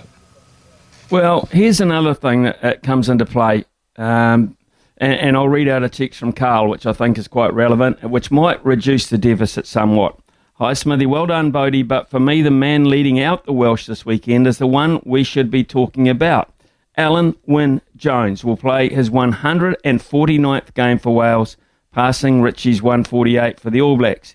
Add in his twelve games for the Lions. This guy is a true warrior and leader who will play eighty minutes nearly every time. He comes across as a top bloke as well. I would hate to think how many games of rugby he has played in his career. You would have had the pleasure of interviewing him a few times and would like to know your thoughts about this man. So this weekend it will be his milestone that I think we should be celebrating. Well, Carl, that's interesting. Um, yeah, uh, look, he is. He's a colossus, an absolute colossus uh, in the game in Wales. There's no doubt about it. Uh, key to the city, um, key to the country, really. And uh, on the back of what you've hinted at there, uh, I quite believe that the margin won't be fifty. And I've failed to sort of take that into account. I think uh, I was sort of getting on the bandwagon of all these players not being available from English clubs, et cetera, thinking, oh, my God, this could be another blowout uh, because the All Blacks will be playing well too. I, I just, I now think probably twenty-five. There you go. I cut that in half uh, because of the Alun Wyn Jones factor, John. Uh, and uh, he'll run out. He will get the most amazing, the most amazing reception in Cardiff. Uh, and they will sing for him and they will play for him. So whilst they, I don't think they'll go close, I still believe it uh, will be a handsome margin. Yeah, mate, uh, agree, man. He is impressive. You would have interviewed him. Uh, he's such a nice guy, isn't he? Um, with a massive motor that goes forever. Very impressive. But I just think in the backs especially, we've got them. I know Nisbo mentioned Jonathan Davis, who's probably the best centre in the world going around. He's very good. But outside of that, they've got a lot of guys coming back from injury, uh, including Gareth Anscombe. Johnny McNicholl never started a test at fullback.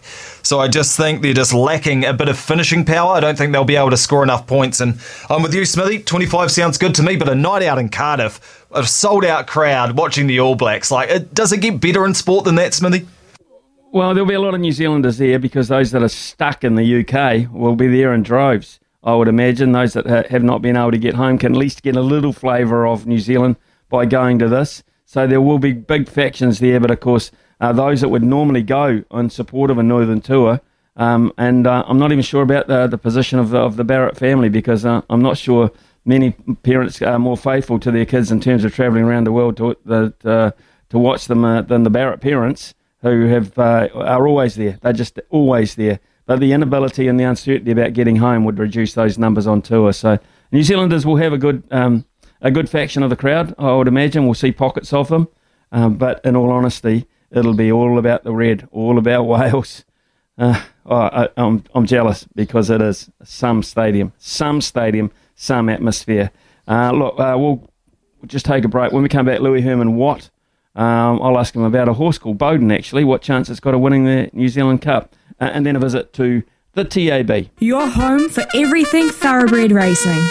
Visit love racing dot n z, racing's biggest fan. Just a quick one for you, Louis Herman Watt. We've had a text in from Nev. Uh, a great year for Bodie, one hundred tests, well-deserved, and his horse will win the New Zealand Cup at Riccarton. What's your thoughts on that? Wow. Uh, is it bodes well for Johnny Wheeler? It must be, yeah. It must be. It must be. Yeah. Bowden wouldn't be in the race, would it? Yeah. No, no, no, no. It's Johnny. It's our favourite in the futures. And um, actually, Smithy, I'm, I'm upstairs currently. I'm not on the mic because I've just come out of a high-powered meeting about our Cup Week coverage, actually. And I understand that you're going to be down there um, throwing your powerful racing chat at Addington and Riccarton. So that's going to be fun, mate. And um, it's a huge week. The Guineas markets are there. We're only one week out from the two thousand Guineas. So many questions there. And, of course, that New Zealand Cup, the Gallops. The N Z T R uh, New Zealand Cup, that is on the Saturday with one thousand Guineas, bodes well to get up, and I reckon you're going to see an excellent version of the Guineas, the one thousand Guineas this year. You've got Imperatriz, you've got Arc Triumph, you've got uh, Pikey's, um, Pikey's filly as well. There's a bunch of mm. chances. Anyway, so I know you've got to kick on and get to the T A B, so I'll be quick, I'll make it short and sharp. I reckon Tavi Mac tomorrow, it's short enough at two dollars thirty. And I don't know what Lisa Ladder's doing with her nod of the head, that nice um, three-year-old I've got. But I just think that's overs. What Tavi Mac can do, it's a stake perform, group perform, proper. It's closer to a star than an open cat handicap horse. So if you had a if you had a little diagram, it's definitely down the star end rather than the open handicap end. And I think Tavi Mac, after that Foxbridge blip, put that behind mm. him, dropped them at Rotorua last start, was too good for Mascarpone after a shocking Ryan Elliott ride. And I think he gets the chocolates again tomorrow at Awapuni. Good on you, Louis. Have a great weekend. Uh, Derby Day tomorrow, uh, which uh, is a good note to take us over to the T A B with Brendan Popplewell. Of course, uh, he will be on deck tomorrow and no doubt keeping a really close eye on that magical meeting uh, at Flemington, the beginning of the carnival. Uh, B P, uh, great day of racing ahead. isn't it? It's amazing, actually. And, and, and now that New South Wales has jumped on board with the Golden Eagle, I mean, that, that race meeting is is almost rivaling it, isn't it? I mean, but, uh, yeah, great viewing uh, across the Tasman with Derby Day, Melbourne Cup week, uh, a huge week. Uh, and also around tomorrow, too, we've got the bonus back blitz, sixteen races available, so you can bet on the first four races at uh, the two domestic meetings and those two Aussie meetings. Bet up to thirty dollars and get some bonus bets back if you're on the second, third or fourth.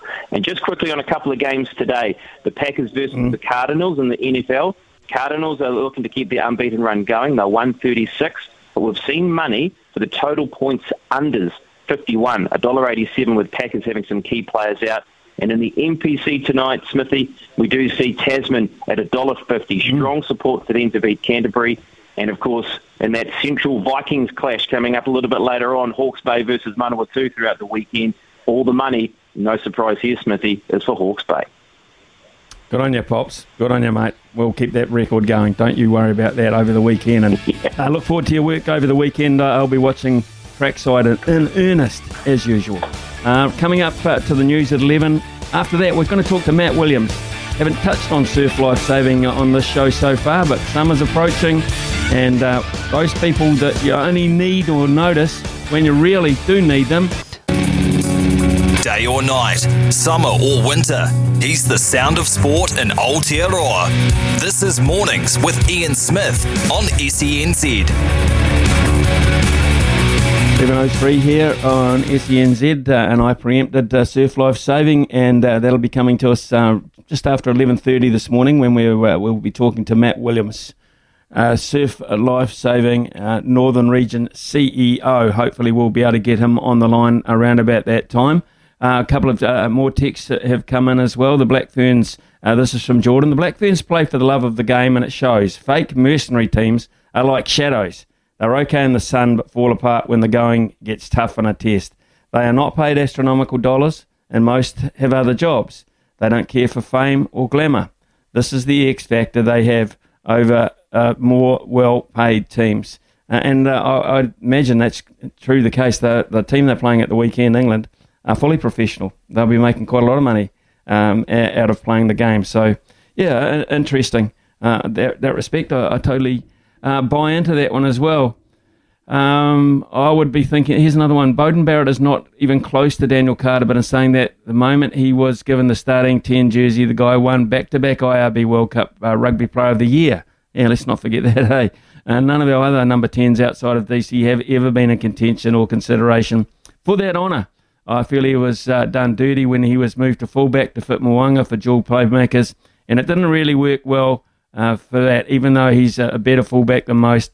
I've got him as my number two, first five eight. So some uh, interesting thoughts there. Uh, what would he rate for you, John Day? Uh, Beauden Barrett uh, firmly in number two. Does he get that close, or have you got other considerations? Yeah, um, oh, it's a difficult one, isn't it? Because he's, if you compare Beauden Barrett to Grant Fox, could you get two different first fives, Smithy? Like, one was just metronomical goal kicker, could get your team around the park every day of the week. Uh, the other one could break the line at any moment. You never know what he's going to do. The bounce of the ball always went his way because he was there at the right place at the right time to do that. And defensively, good. So for me, it's hard to um, kind of compare those two because uh, growing up, Grant Fox did exactly what you need in a first five. He was a, t- a perfect ten in that respect. And then the game changed. And then we got Dan Carter, who was the modern perfect ten. And then you get Beauden Barrett, who's just so good off the bench. I'm with you. Definitely the best impact player we've ever had. And it is a twenty-three man game and you need those guys. They win your test matches. So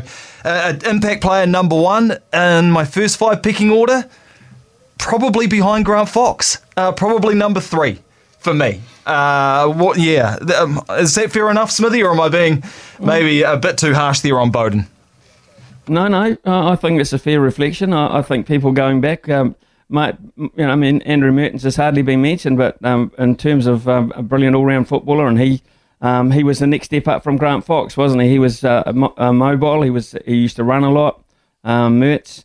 Uh, like, I... I I'm I'm kind of with Beauden Barrett at number two at the moment. Uh, Richie Mo'unga sitting a little bit further back, yet still relatively new at the game. Uh, but you know, let's not forget, when you are assessed twice, twice by your peers and judges around the world as the best rugby player in the world, um, goodness me, uh, how, how can you not have him in your top your top bracket in this country alone? So yeah, especially, there'll be some Beauden Barretts. Yeah, go ahead. Oh, especially in that twenty sixteen season, I think it was always mm. like we'd been waiting for Beauden Barrett. He'd been waiting uh, for like four years. For first four years of his international life, he was on the bench uh, waiting for Dan Carter to retire.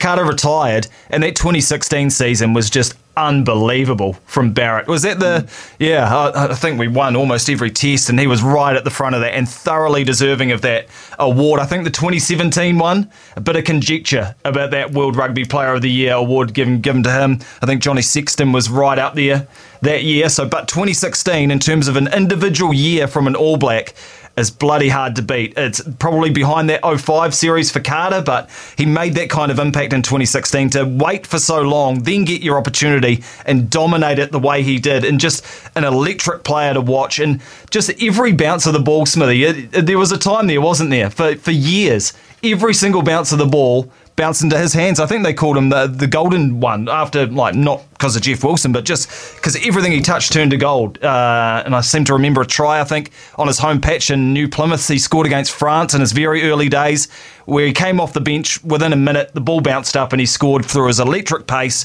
So just knows where to be, knows how to be there. Um, just an amazing player, one of the best, um, and maligned a little bit recently. Um, probably through no fault of, of his own. I agree with that text. Being moved to fullback was a bad idea, but now in the ten, and it's all on, isn't it, between Mo'unga and Barrett? That debate will never go away. I think, you know, I think people go a bit cold on some of our All Blacks when they go overseas, particularly if they take little sabbaticals and, and we miss out on seeing them in our jersey, and then they come back and they have to make that ground up again. And we've seen that across the board, haven't we? We've seen that with uh, Brodie Retallick. We've seen that with T J Perenara. Uh, we've seen that with Beauden Barrett. They just, they've just dropped off the pace a wee bit. And some people tend to, I think, in this country, um, uh, they show uh, it's okay for the ones that go away and that's the end of their career, and, and they, they make their living and, and their, their bonuses at the end of their career overseas. But when they go and come back, we have a slightly different attitude to those players. I think uh, we judge them in a, a slightly different way, perhaps a, a little bit too harshly. But uh, no, I, he falls into that category. There won't be any... Um, Beauden Barrett skill-wise, I don't think on display in the uh, N P C this weekend, but you never know. We might find one in the games uh, ahead. John, um, uh, how's the tipping competition going? Yeah, God, I was like the kid who got the cream last week, Smithy. I was watching Southland play Wellington and Porirua, and I think they were up by ten or twelve with ten minutes to go, and I thought, yes, here I go. I'm going to even up the competition here. You beauty, antlers up, let's go the Stags. Then Marty McKenzie went for an intercept, and he dropped the intercept, Smithy, and he went to the bin instead for seven points. He went to the bin instead, and of course, with thirty seconds to go, Wellington needing a try, they scored, and they converted it, and they won. So Southland still winless, and that means instead of me evening up the competition, Smithy, it means you are two ahead now with two rounds mm. to go, and semi-finals and the finals. So Ian Smith on twenty-seven out of forty, John Day twenty-five out of forty. Heading in to week nine of the competition tonight. Canterbury, Tasman. Smithy, we both believed in the Red and Blacks last week against Otago. They came unstuck. So who are you going with tonight? I'm going to go. I'm going to give you a chance because I know you'll go Tasman. I, I just yep. know you'll go Tasman. So I'm going Canterbury. I, I you know, I was impressed with um, uh, with Mark Brown when we spoke to him yesterday. Um, and uh, there's too much depth, too much talent down there for them not to get it right at some stage. And with this uh, inter-Crusader fixture, I kind of figure the mate against mate might bring it out in them. So I'm going to go for Canterbury. Yeah, feels like Canterbury are the little brothers now. For so many years it was Tasman who were the little brothers, but I get the feeling like that they'll have that siege mentality. Tasman are the guys with all the stars coming to town. Um, and Tasman are feeling the same way for me, Smithy. It hasn't been all smooth sailing for them, so that's why I think the Marco will front up tonight. I just think they want to ramp it up now, heading towards the uh, semi-finals. They'll still be stinging after Hawke's Bay thumped them for the Shield, so all eyes will be on the big prize. So I'm going Tasman tonight. So one different there. Uh, tomorrow, the classic encounter of the N P C, Southland against Northland in Invercargill, five past two. Always a classic, this one, Smithy. Yeah, I'll go home. I'll go the Stags on this basis, um, J D. That I think um, uh, the venue, uh, the home advantage, two great uh, provincial sides over the years, uh, providing so many great players, various uh, parts of the rest of the country and teams above them. But I, I just, I just kind of think the Stags at home. There you go. Yeah, and different styles of play. It's just remarkable one end to the other. I guess the conditions dictate which way your team plays. Uh, Southland so close last week. I think they will get it done this week against the Tani Wha. So four thirty-five to the next afternoon game. Bay of Plenty Steamers against Waikato. A couple of teams hard to get a read on this year, Smithy. They've been a bit up and down, these two teams. Yeah, Waikato, I'd be interested to see who's fit and who's not fit for them because, of course, they lost uh, Fletcher Smith uh, going into that Shield match last week. He came on in the last ten minutes on one leg properly um, and, and wasn't able to do it. Two sides also who have uh, challenged for the Ranfurly Shield and disappointingly missed out um, by pretty much the same margin too. So I, I kind of uh, I kind of like Bay of Plenty here on the back of a little bit of a Shield loss hangover for Waikato, so I shall take the Steamers. Thank you. Yeah, always tough to back up. I'm with you, Smithy. I think Bay of Plenty are a good side, better than what they've put out there this year. So, yeah, I'm a Steamers guy for that one. Saturday night, I, I love this one too. The Vikings match up, Manawatu against Hawke's Bay in Palmerston North. Just just Hawke's Bay, like, how can you not tip against, uh, how can you not tip for them? They've been so good. I've made a few changes. Uh, no Flanders, of course. Uh, this weekend, so uh, Gareth Evans gets a start. Uh, Bryn Evans goes onto the bench for them this weekend. Um, they're, they're not playing Vissanier at the back. They're not playing Jonah Lowe. Um, so okay. They've got changes across the park. Ollie Sapsford comes in. They're still starting with uh, Inati and McClutchy in the nine and ten role. So, and they're starting with their core locks as well with Parsons and Cridge. Um, I, I, I still think they probably will have too much. They've got a very good bench if they need it, Hawke's Bay, but Uh, this is a, a an old game that goes back a long way and is often a lot closer than you might expect. Um, I, I'll take the Bay, but just. Yeah, yeah, fair enough too. Um, Vessanier's been impressing me this year. Smithy, I was surprised he wasn't in a New Zealand Super Rugby franchise and that Moana Pasifika uh, picked him up. He's bloody impressive at fullback, isn't he? He's got a little bit of class about him, bit of X factor. He always runs the ball. He's a very exciting guy to watch. Big man, very, very big man. Uh, complements that back three very well, and you've got to be very careful where you kick uh, when Vissani is under the ball, and you've got to be very careful with your chase. So, um, yeah, interesting. So I'll go, uh, I'll go uh, Hawke's Bay there, and, and you agree? Yep. Magpies, yep, I'm Magpies as well. Then we've got a Sunday game, which is a non-competition game, is it? I think maybe, no. Could be. Um, five past one, which is a strange time for Sunday in Dunedin. Otago against Wellington.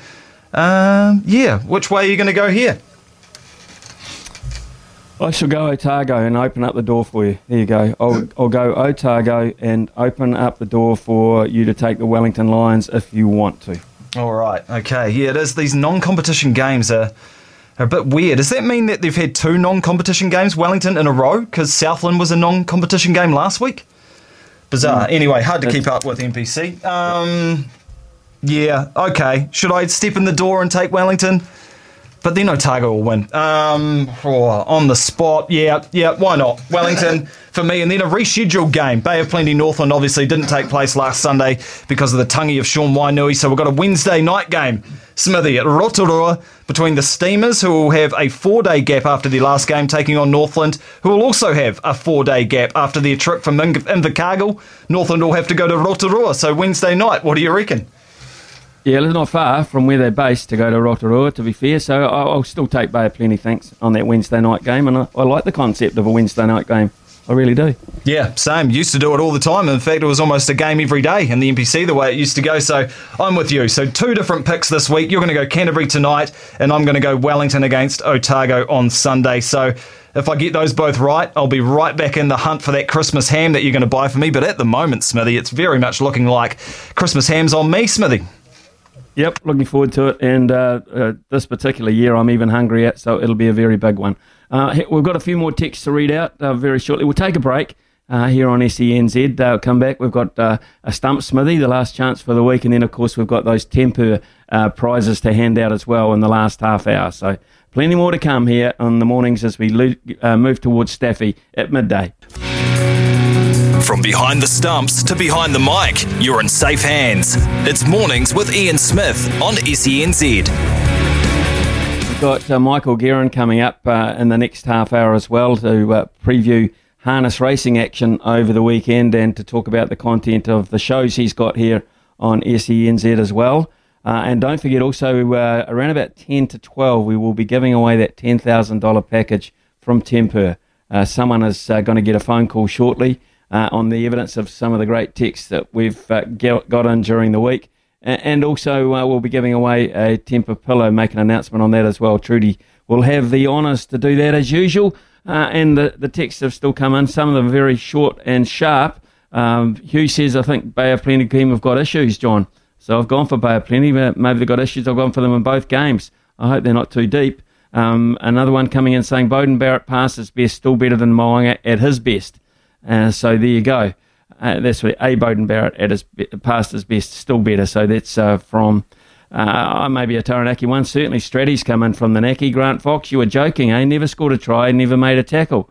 Okay, uh, so that's uh, trying to poo-poo your theory, John. Fair um, enough, fair and, enough. That's yeah. the problem there. That, no, no. That's the problem that you get with um, comparing, um, you know, eras, isn't it? What was Grant Fox's job for the All Blacks? It was to kick goals and kick us around the park. It wasn't to make tackles and score tries, and I think he did it brilliantly well. Won a World Cup for us starting at ten. Yeah. Has Beauden Barrett won Absolutely. a World Cup for us starting at ten? Well, no. So, okay, I get your I get your drift there. I, I get you've got a bit of feeling about it. Um, how about Nick Evans? Nick Evans, um, you can't really put him in that bracket. Uh, potentially, Nick Evans could have been anything.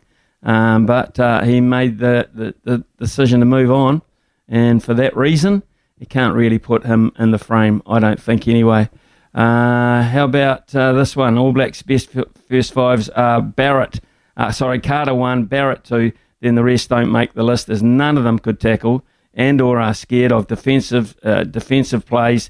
Therefore, they're only half a player. So uh, all of a sudden, we're getting into a, a little bit of passion about that. Uh, Jared comes in and says, uh, hi, Smithy and team. What a week. I've come from Blenheim, but now live in Christchurch. Two cases of COVID and no lockdown, thank God. I love sport for all its positive energy. Just wish our government would unlock our, unlock our country and get on with life. Go Tasman tonight against the, the Cantabs. Fins up, Jared from Christchurch. So, yeah, uh, the, the debate rages, and it's been a good one throughout the morning. Uh, what cannot be ignored is the fact that uh, Beauden Barrett, of course, uh, hopefully, uh, they, sometimes they don't lead them out. Sometimes the preference is not to lead them out, but uh, he'll certainly get the uh, presentation of that magnificent silver cap um, to become the eleventh player to play one hundred test matches. I think the best thing about this, Smithy, is that we are having this debate again. Like, I, like what did you think about Beauden playing fifteen? I, I, did you ever like it, the dual playmaker? Do you, and now that he's, like, he actually, when he went to Japan, basically had to say, I'm a ten. Please pick me as a ten. Like, he had to send that message to the selectors of, I don't want to play fullback anymore. And so now we're having this debate, and it's a genuine one because we're both seeing them play first five. Did you like Beauden as a fullback, or are you glad he's a ten again? Oh no, I, I like him in both roles actually. I think he's that damn good. He can he can be um, very capable and, and brilliant in both roles. I like Beauden Barrett with space. I like Beauden Barrett with time. And for that reason, every now and then I like his counter-attacking abilities, uh, and I like his uh, his I like his defensive qualities actually uh, in that respect, and his ability to read situations on attack and defence. So I didn't mind him in the fifteen role whatsoever. The dual playmaker role sort of got confusing for everyone, didn't it? Um, so I, I really, yeah, I, I wouldn't I wouldn't be as long as he's on the team for me, as long as he's involved uh, to make an impact at some point. Um, that is. That is important for me. Just changing the subject, John. Um, hopefully it's the end of the subject too, because uh, of course you may have read that uh, Quinton de Kock has apologised overnight uh, for after refusing to take a knee, and says he is not a racist. Uh, well, we did uh, find out also that he, um, his stepmother um, is uh, a black African. Uh, he's got um, uh, African African sisters, uh, I think stepsisters as well. So he does have um, race in his... Uh, mixed race in his uh, upbringing, so therefore, um, you know, he's not a racist. So anyone that thought that uh, he wasn't taking the knee for that reason was completely and utterly misguided. Uh, of course, he didn't play against the West Indies. I'd like to start by saying sorry to my teammates and the fans back home, and if me taking a knee helps to educate others and makes lives of others better, I'm more than happy to do so. He just had to uh, get it through his head that it was his decision to do it, and he should not He should not have been told what to do uh, in that respect. It's a it's a right, it's a human right to be able to make that decision is not, and he didn't like being instructed. And they only got three or four hours, if that, notice about having to do it. It wasn't as if it was a team policy announced in a meeting two days beforehand or whatever. It was a really late directive, and you can see why it got his back up in that respect. Uh, he didn't mean to disrespect, disrespect anyone playing against the West Indies, especially the West Indian team themselves. Um, he said, maybe some people don't understand that we had just hit on this with Tuesday morning on the way to the game. Uh, I would love nothing more than to play cricket for my country again if Themba Bafuma, who, uh, call, who he's called an amazing leader, and the team will have me, I'll be back. So I would imagine uh, he'll be back, John. You'd think so. Um, yeah, uh, uh, I think, you know, um, that great debate we had between Nicky Styris and Jim Kays on the panel, that was pretty classic, wasn't it? Where Jimmy basically came out and said, hey, if you're not taking a knee, then you're supporting racism, aren't you? Whereas Nicky came in from the side of, hey, he probably just doesn't like getting told what to do. And turns out Nicky was right. Uh, he didn't yep, like getting told what to do, but it sent a terrible message. But I do, and I think Cricket of South Africa has also come out and apologised to Quinton de Kock, saying, yeah, pro- we should have given you more than two or three hours before the game in the way that we communicated this to you as well. So I think Quinton de Kock said, sorry for making this into such a big deal. I'm very sorry. I will do whatever uh, needs to be done. And Cricket South Africa has also apologised, saying, sorry, Quinton, should have given you more time. So massive storm in a teacup, huge storm in a teacup, Smithy, but it seems like maybe now we can all move on and everyone's happy, and um, I'm sure he'll do what needs to be done, and they need him in the team, don't they? David Warner fans will uh, be happy too. Yeah, they do need him. David Warner fans will be happy too, because he's found uh, some form at last. It's been a long time coming, but Australia uh, look good now. They really look good in this uh, T twenty World Cup, one hundred percent record, uh, with a dominant seven-wicket win over Sri Lanka, uh, chasing uh, one hundred fifty-four on the same surface, um, I'm led to believe, same surface that New Zealand will play India on. And, and so therefore... Um, that's twice now. one hundred fifty has not been enough batting first, uh, and that is uh, uh, one of the things that uh, you have to consider uh, in that respect. India played Pakistan on the same ground, and they found out that one hundred fifty wasn't enough. Pakistan chased it down without losing a wicket, so it's a good batting surface. This. I think it's a very good and fair batting surface. So uh, Warner managed um, uh, to rack up sixty-five from forty-two balls, and when he's hot and Finch is hot, Australia do a lot of damage at the top of the order. So look out for David Warner, and Marcus Stoinis came in with uh, sixteen not out with Steve Smith to finish the job. That is a conclusive win, an absolute conclusive win for uh, Australia over Sri Lanka, who uh, are often a danger in these situations. Uh, and other sports news, of course, the Houston Astros, as we predicted, hit back yesterday to level their seven-game World Series with a dominant seven two home win over the Atlantic Braves. They had uh, some hitting power they couldn't find in game one, and some aggressive base runnings. They really went at the Braves yesterday uh, to keep the hosts in control at Minute Maid Park. Minute Maid Park. Uh, so, uh, yeah, it was a good performance from them as well. So, um, look, a text just come in from a bloke called uh, Louis. Louis, your favourite Hex, Hex, Hawke's Bay ex, expat. I just want to give the Mighty Magpies one more piece of airtime. One more piece of airtime. Shield country. And we might not live, ever lose it again. Uh, well, Louis, um, we're very, very sad that we lost you. Um, very sad that the province lost you, quite clearly. Um, and if you ever get a chance to come back, if you ever get a chance to come back, uh, we'd love it. Uh, I don't know. Uh, Elliot says, I, I, I didn't know David Warner had any fans. Well, there you go. Probably hasn't. In his own house, he probably has. Uh, eleven thirty here on S C N Z. And, uh, yeah, it's time for the last time this week to stump Smithy. Get some money out of the T A B. Good luck. Ian Smith's had a good match here. Stumped by Smithy. Ian Smith really is top class at his job.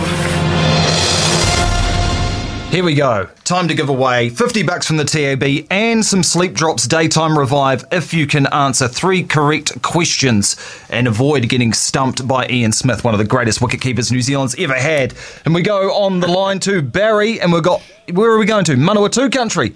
So many times on E C N Z we go to Turbo Land. How are you, Barry? Oh, I'm well, thank you. Thank yeah, you. mate. Buddy, um, what's going to happen this weekend? Up against Hawke's Bay, up against Smithy's Mob, who are in unbelievable form. Are you going to knock them over? Yeah, I, I, we get there in the last minute. Last minute. Did, did you believe that, Smithy? Was there enough authority in that voice for you? Yeah, No, that's that's straight out guesswork, Barry. Come on, mate. Play the game. Play the hey, game. Hey, hey, hey, Biffy, can, can I just yes? tell a very quick story regarding you? And it's very quick, and, and, and um, you didn't meet me, you know? It's, it's okay. real quick. Okay, I, I'm, I'm fifteen years old, working in a sports shop in town, and um, a guy called Tom Boynes brings in a pair of wicket-keeping gloves, and he says, can you re-rubber these for Ian Smith? And I said, oh, okay, yeah, uh, I haven't done it before, but I'll have a go. So anyway, I, I, I did it, and then after work, um, I got on my bike, and I dropped them off at the Common Co. And the lady, and I explained to the lady at the desk, you know, like, who they were for, and she said, oh, um, do you want to take him up to his room, room twenty-two? And I thought, oh, wow, I'm, I'm going to meet Ian Smith. And so I bounced up the stairs to the Common Co, Palmerston North, knocked on the door, uh, no no one there, so missed meeting you, had to drop them off at the reception, and um, and I don't know if you remember that, but I, I did my best on them, but it was the first time I'd done it, so... Barry, absolutely, I, I remember that, I, I do, I don't remember, uh, of course I don't remember meeting you because we didn't, but I remember having that, it was a last minute job because... They were my favourite pair, and uh, you had to re-rubber them because they're like, the, the face of them is like table tennis bats, uh, and when they get that, worn down, right. you lose the grip on them. Yeah, absolutely. Yep. Hey, Barry, that's cool. Um, you, You're a oh, good well, chance of winning, oh, mate. Cool. A really good chance. Right, thank you. Absolutely, love that yarn. How good. Anyway, uh, let's get on to the matter at hand of winning you fifty bucks then, Barry, from the T A B and some sleep yeah. drops, Daytime Revive, New Zealand's only specialist range of sleep and stress support supplements. Your categories today are rugby union, cricket, or Formula One. Oh, we've got to go cricket. Got to go cricket, oh. got to go cricket. Sorry, me. All right, tempting fate, let's give it a go. Yep. Smithy does know a little bit about the game, but Barry, I believe in you. All that good, you know, you drew some good karma after, you know, uh, resurfacing Smithy's yeah. wicket-keeping gloves. Yeah. All right. Doesn't so, get to meet them. No. All right, question number one. Pakistan won the nineteen ninety-two Cricket World Cup after beating New Zealand in the semi-finals. Sorry, Smithy. Who won? The, who did they beat in the final, Pakistan? England. Just a couple of chips down the wicket. Right in the slot, and away it goes. England were favourites for that tournament, weren't they, Smithy, going into it? Uh, they were one of the uh, leading ones. They had a pretty good side, and both of them actually opened the batting for them. That was uh, quite unusual. So, yeah, they had a good side, England, uh, but uh, Pakistan get them in the mood like we're seeing right now. Look out. Look yep. out. Absolutely. Question number two. Well done, Barry. Who bowled the fastest ever recorded delivery of one hundred sixty-one point three kilometres per hour? Uh, Brett Lee. One of the worst things I have ever seen done on a cricket field. Not correct. Ah. Not correct. Chance for a stumping, Smithy. Oh. Are you going to stump Barry, okay. your mate, who did you that favour all those years ago? Well, I got two options. I got two options in my head here. Um, I, I'm, I, know, I don't want any clues from you, but I'm led to believe that Jeff Thompson was clocked at very, very close to uh, one hundred sixty, and everyone laughed at it. Um, but that was in a fast bowling contest, and that was officially clocked. Um, the other guy I'm, I'm trying to think of now is, um, is perhaps Shoaib Akhtar, uh, who also uh, used to bowl very, very quick and used to be very outgoing about uh, his ability to bowl quick. I'll go for Jeff Thompson. One of the worst things I have ever seen done on a cricket field. Brett Lee was number two, and Jeff Thompson was number four. Shoaib Akhtar, Smithy, you had him in your sights, oh. but went for another Aussie. Sean Tate as well, one sixty-one point one, but Shoaib Akhtar, one hundred sixty-one point three kilometres against New Zealand in Lahore. Man, that would be scary to face. So you're still alive, Barry. That's the good news. Excellent. Excellent. Thank you. All right, so one more. One more question. Very close to home, this fingers one. Cro- I've, got finger- I've got fingers crossed here. All right. Smith is a fairly common name in New Zealand, but how many Smiths have played Test cricket for New Zealand? We know one of them, at least. Oh. Wow. I... Jeez, I don't... No, I don't remember any of my time. I'm going. Oh, oh, that's a tricky. I'm going to say one. one of the worst things I have ever seen done on a cricket field. There's more than one. Oh. There's more than one. So, Ian Smith, how many other Smiths have played Test cricket for New Zealand? I don't know. I honestly don't. I, I, I'm not big on the history of New Zealand cricket. Uh, I'm just trying to think myself, Barry, and I, I, can, I can't re- recall yeah. too many either that have um, been around or done not, too not much. Not in our lifetime, Smithy, eh? No, not in my lifetime. Um, so, uh, look, as you say, it's a very popular name, John, very common name. Uh, if you don't like it, you can always change it. I'm going to go for five. Five. One of the worst things I have oh. ever seen done on a cricket field. Isn't it amazing? The All Blacks had three Smiths at one time, Ben, Conrad and Aaron, all in one team, all in one backline, but there's only ever been three Smiths to play Test cricket for New Zealand in the whole history of the game. Ian Brun, uh, there's Ian Smith and then Brun Smith, Runty. He played four Tests in the forties, and then Dennis Smith played one Test in the thirties. So just three Smiths have ever played Test cricket for New Zealand, which means, Barry, you don't have the sleep drops, but you do have fifty bucks from the T A B. So well done to you. Thank, thank you. That, that's amazing. Yeah. Yeah, it is amazing. Actually, I, I, I only put in five because I got three. I, I got three sons that thought they should be uh, have been black caps, but never were good enough to be them. So that's the reason why I put so many in, uh, Barry. But hey, enjoy the fifty bucks worth of T A B vouchers, and thanks again for fixing those wicket-keeping gloves for me. Outstanding, and uh, enjoy the weekend of sport. It's going to be a beauty. Stay on the line, Brian. Will get your details. Thank you. Yeah, stay on the line, Brian. Will get your details. eleven forty here on S C N Z. Really busy last twenty minutes here. We're going to talk to Michael Guerin and Trudy is going to hand out some super prizes. Voice of sport in New Zealand. Superman! Superman! Nothing gets past Smithy. This is Mornings with Ian Smith on S E N Z.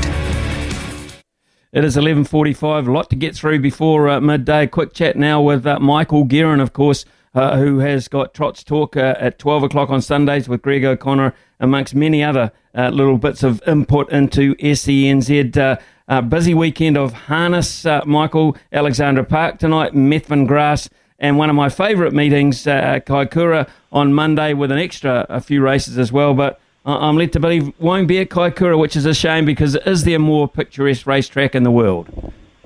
No, I, I agree, Smithy. It's a fantastic track, and uh, good morning to your listeners. I'll make this quick today because I know there's a lot to get through. Yeah, you're right, Kaikoura, they can't have the cup meeting there on Monday because they can't get a crowd there for COVID restriction reasons. Therefore, they're having it at Addington. There'll be sixteen races for this, an awfully big day at the races. It's going to be a lot of fun. So that'll be great racing coming out of there. That's the final lead-up to New Zealand Cup, which is the week after. There's going to be huge coverage on S E N Z of the New Zealand Cup Carnival. But if you're looking for a bet before then, we head to Alexandra Park tonight. Level three racing. That means essential personnel only. The industry participants. You can't pop along if you're at Alexander Park, but you can watch. Here's a couple for you, Smithy, and this one's a special for you and me. Race one tonight, six eighteen. Race one, number one, I named it after you, Loves a Cold One. It's actually called Loves a Cold One. Don't we all, Smithy? And that's the bet of the night tonight yep. at Alexander Park. I'm not just saying it because of the great name. I think it'll trot away. Spoke to trainer Josh Dickey for the S E N Z listeners. He thinks it'll win. So do I. Race one, number one, Loves the Cold One, Smithy. I know you're not going to forget that. And in race six, I'm very keen on number seven, Mark's Back. So race six, number seven. They're our two bets tonight at Alexander Park. They're racing on the grass at Methven today, as you said. And then we're heading to Addington for the Kaikoura meeting. And Smithy, after that, we rock and roll into Cup Week. Some big changes made in harness racing this week. We haven't got time to discuss them this morning, but Gary Woodham, the boss of Harness Racing New Zealand, will join us on Trot's Talk from noon on Sunday here on S E N Z. Look forward to that, uh, Michael. What a great weekend of racing coming up, and yeah, Christchurch beckons uh, on the end of that Kaikoura meeting too. So uh, have a great weekend. Uh, have uh, a busy weekend. I know you will uh, always be uh, for us here on S E N Z a number of shows. So uh, Michael Guerin there, folks. Uh, with uh, his tips for tonight at Alexandra Park. I hope you got them. I've written them down. I have written them down. Uh, eleven forty-eight, uh, when we come back, special time for a couple of people, a couple of our listeners here on S E N Z. On S E N Z. eleven fifty-three here on N Z, S E N Z, and a really uh, exciting time for me and uh, for our listeners as well, because we're giving away uh, two uh, really cool prizes. First of all, uh, we've been uh, getting your text uh, for uh, the, each week over the last uh, three and a half weeks, so uh, we're going to have another one this morning. Uh, and then, of course, we're giving away the full package courtesy of Temper, which is uh, the Queen mattress, the Queen adjustable base, and the two Temper pillows valued at ten thousand dollars. Uh, but first of all, Trudy, our winner for this week, uh, who have you picked uh, for the pillow worth two hundred ninety-nine dollars? Well, there was firstly a highly commended, as always, because it's just so beautiful to have the contact with you guys. So Matt and Blenheim with his text about Bodhi, Chris and his text in about surf lifesaving, and Brendan about struggling rugby clubs. They're all finalists for the Temper Pillow. But the winner today is Peter with this wonderful text. Awe-inspiring is the best way to sum up the Black Ferns. They've brought a breath of fresh air to the national, international rugby scene. I was privileged to be at a twenty eighteen function at Eden Park when Black Fern contracts were announced. The ladies there were very humble, while rightfully very proud of their achievements. That humbleness, coupled with their fantastic comradeship, is reflected on and off the rugby field when delivering outstanding performances, be it sevens or fifteens rugby at all levels, that all New Zealanders can be so proud about.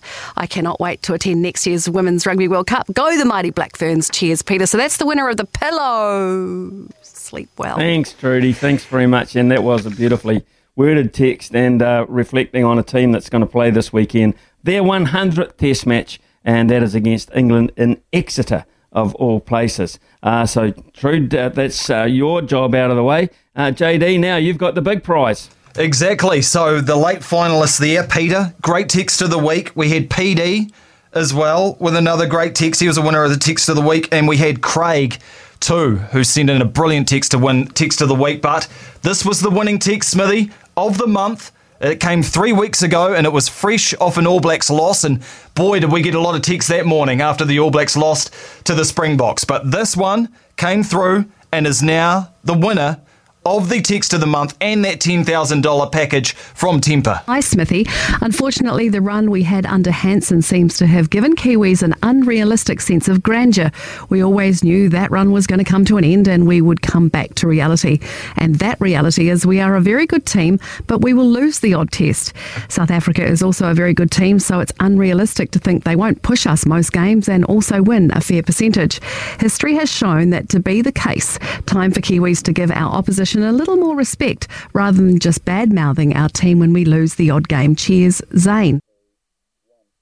Yeah, that was a text from a fellow by the name of Zane, and uh, the good news is uh, we've got Zane on the line. Good morning to you, Zane.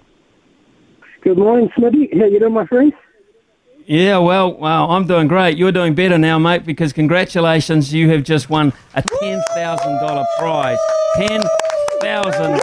Deleros, man. Yeah, boy. That is amazing. Yes, boy. Bonfa, as the great man would say.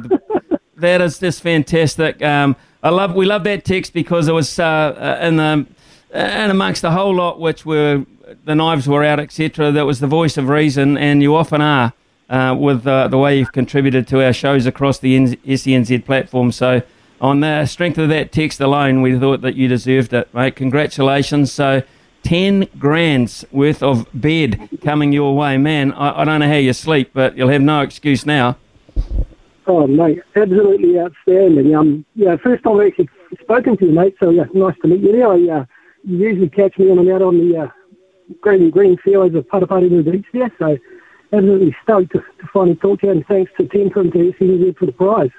Outstanding. Uh, uh, like, great, mate. Uh, absolutely fantastic, and uh, we couldn't think of a a more worthy winner, and uh, please keep in contact with the show and uh, enjoy those fairways of uh, Paraparaumu Beach.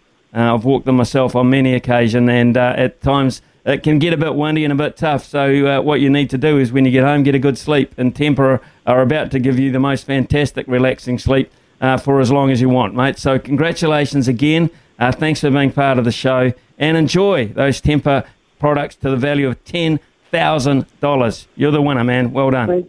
Thanks again. Absolutely amazing. Thank you so much and have a great weekend.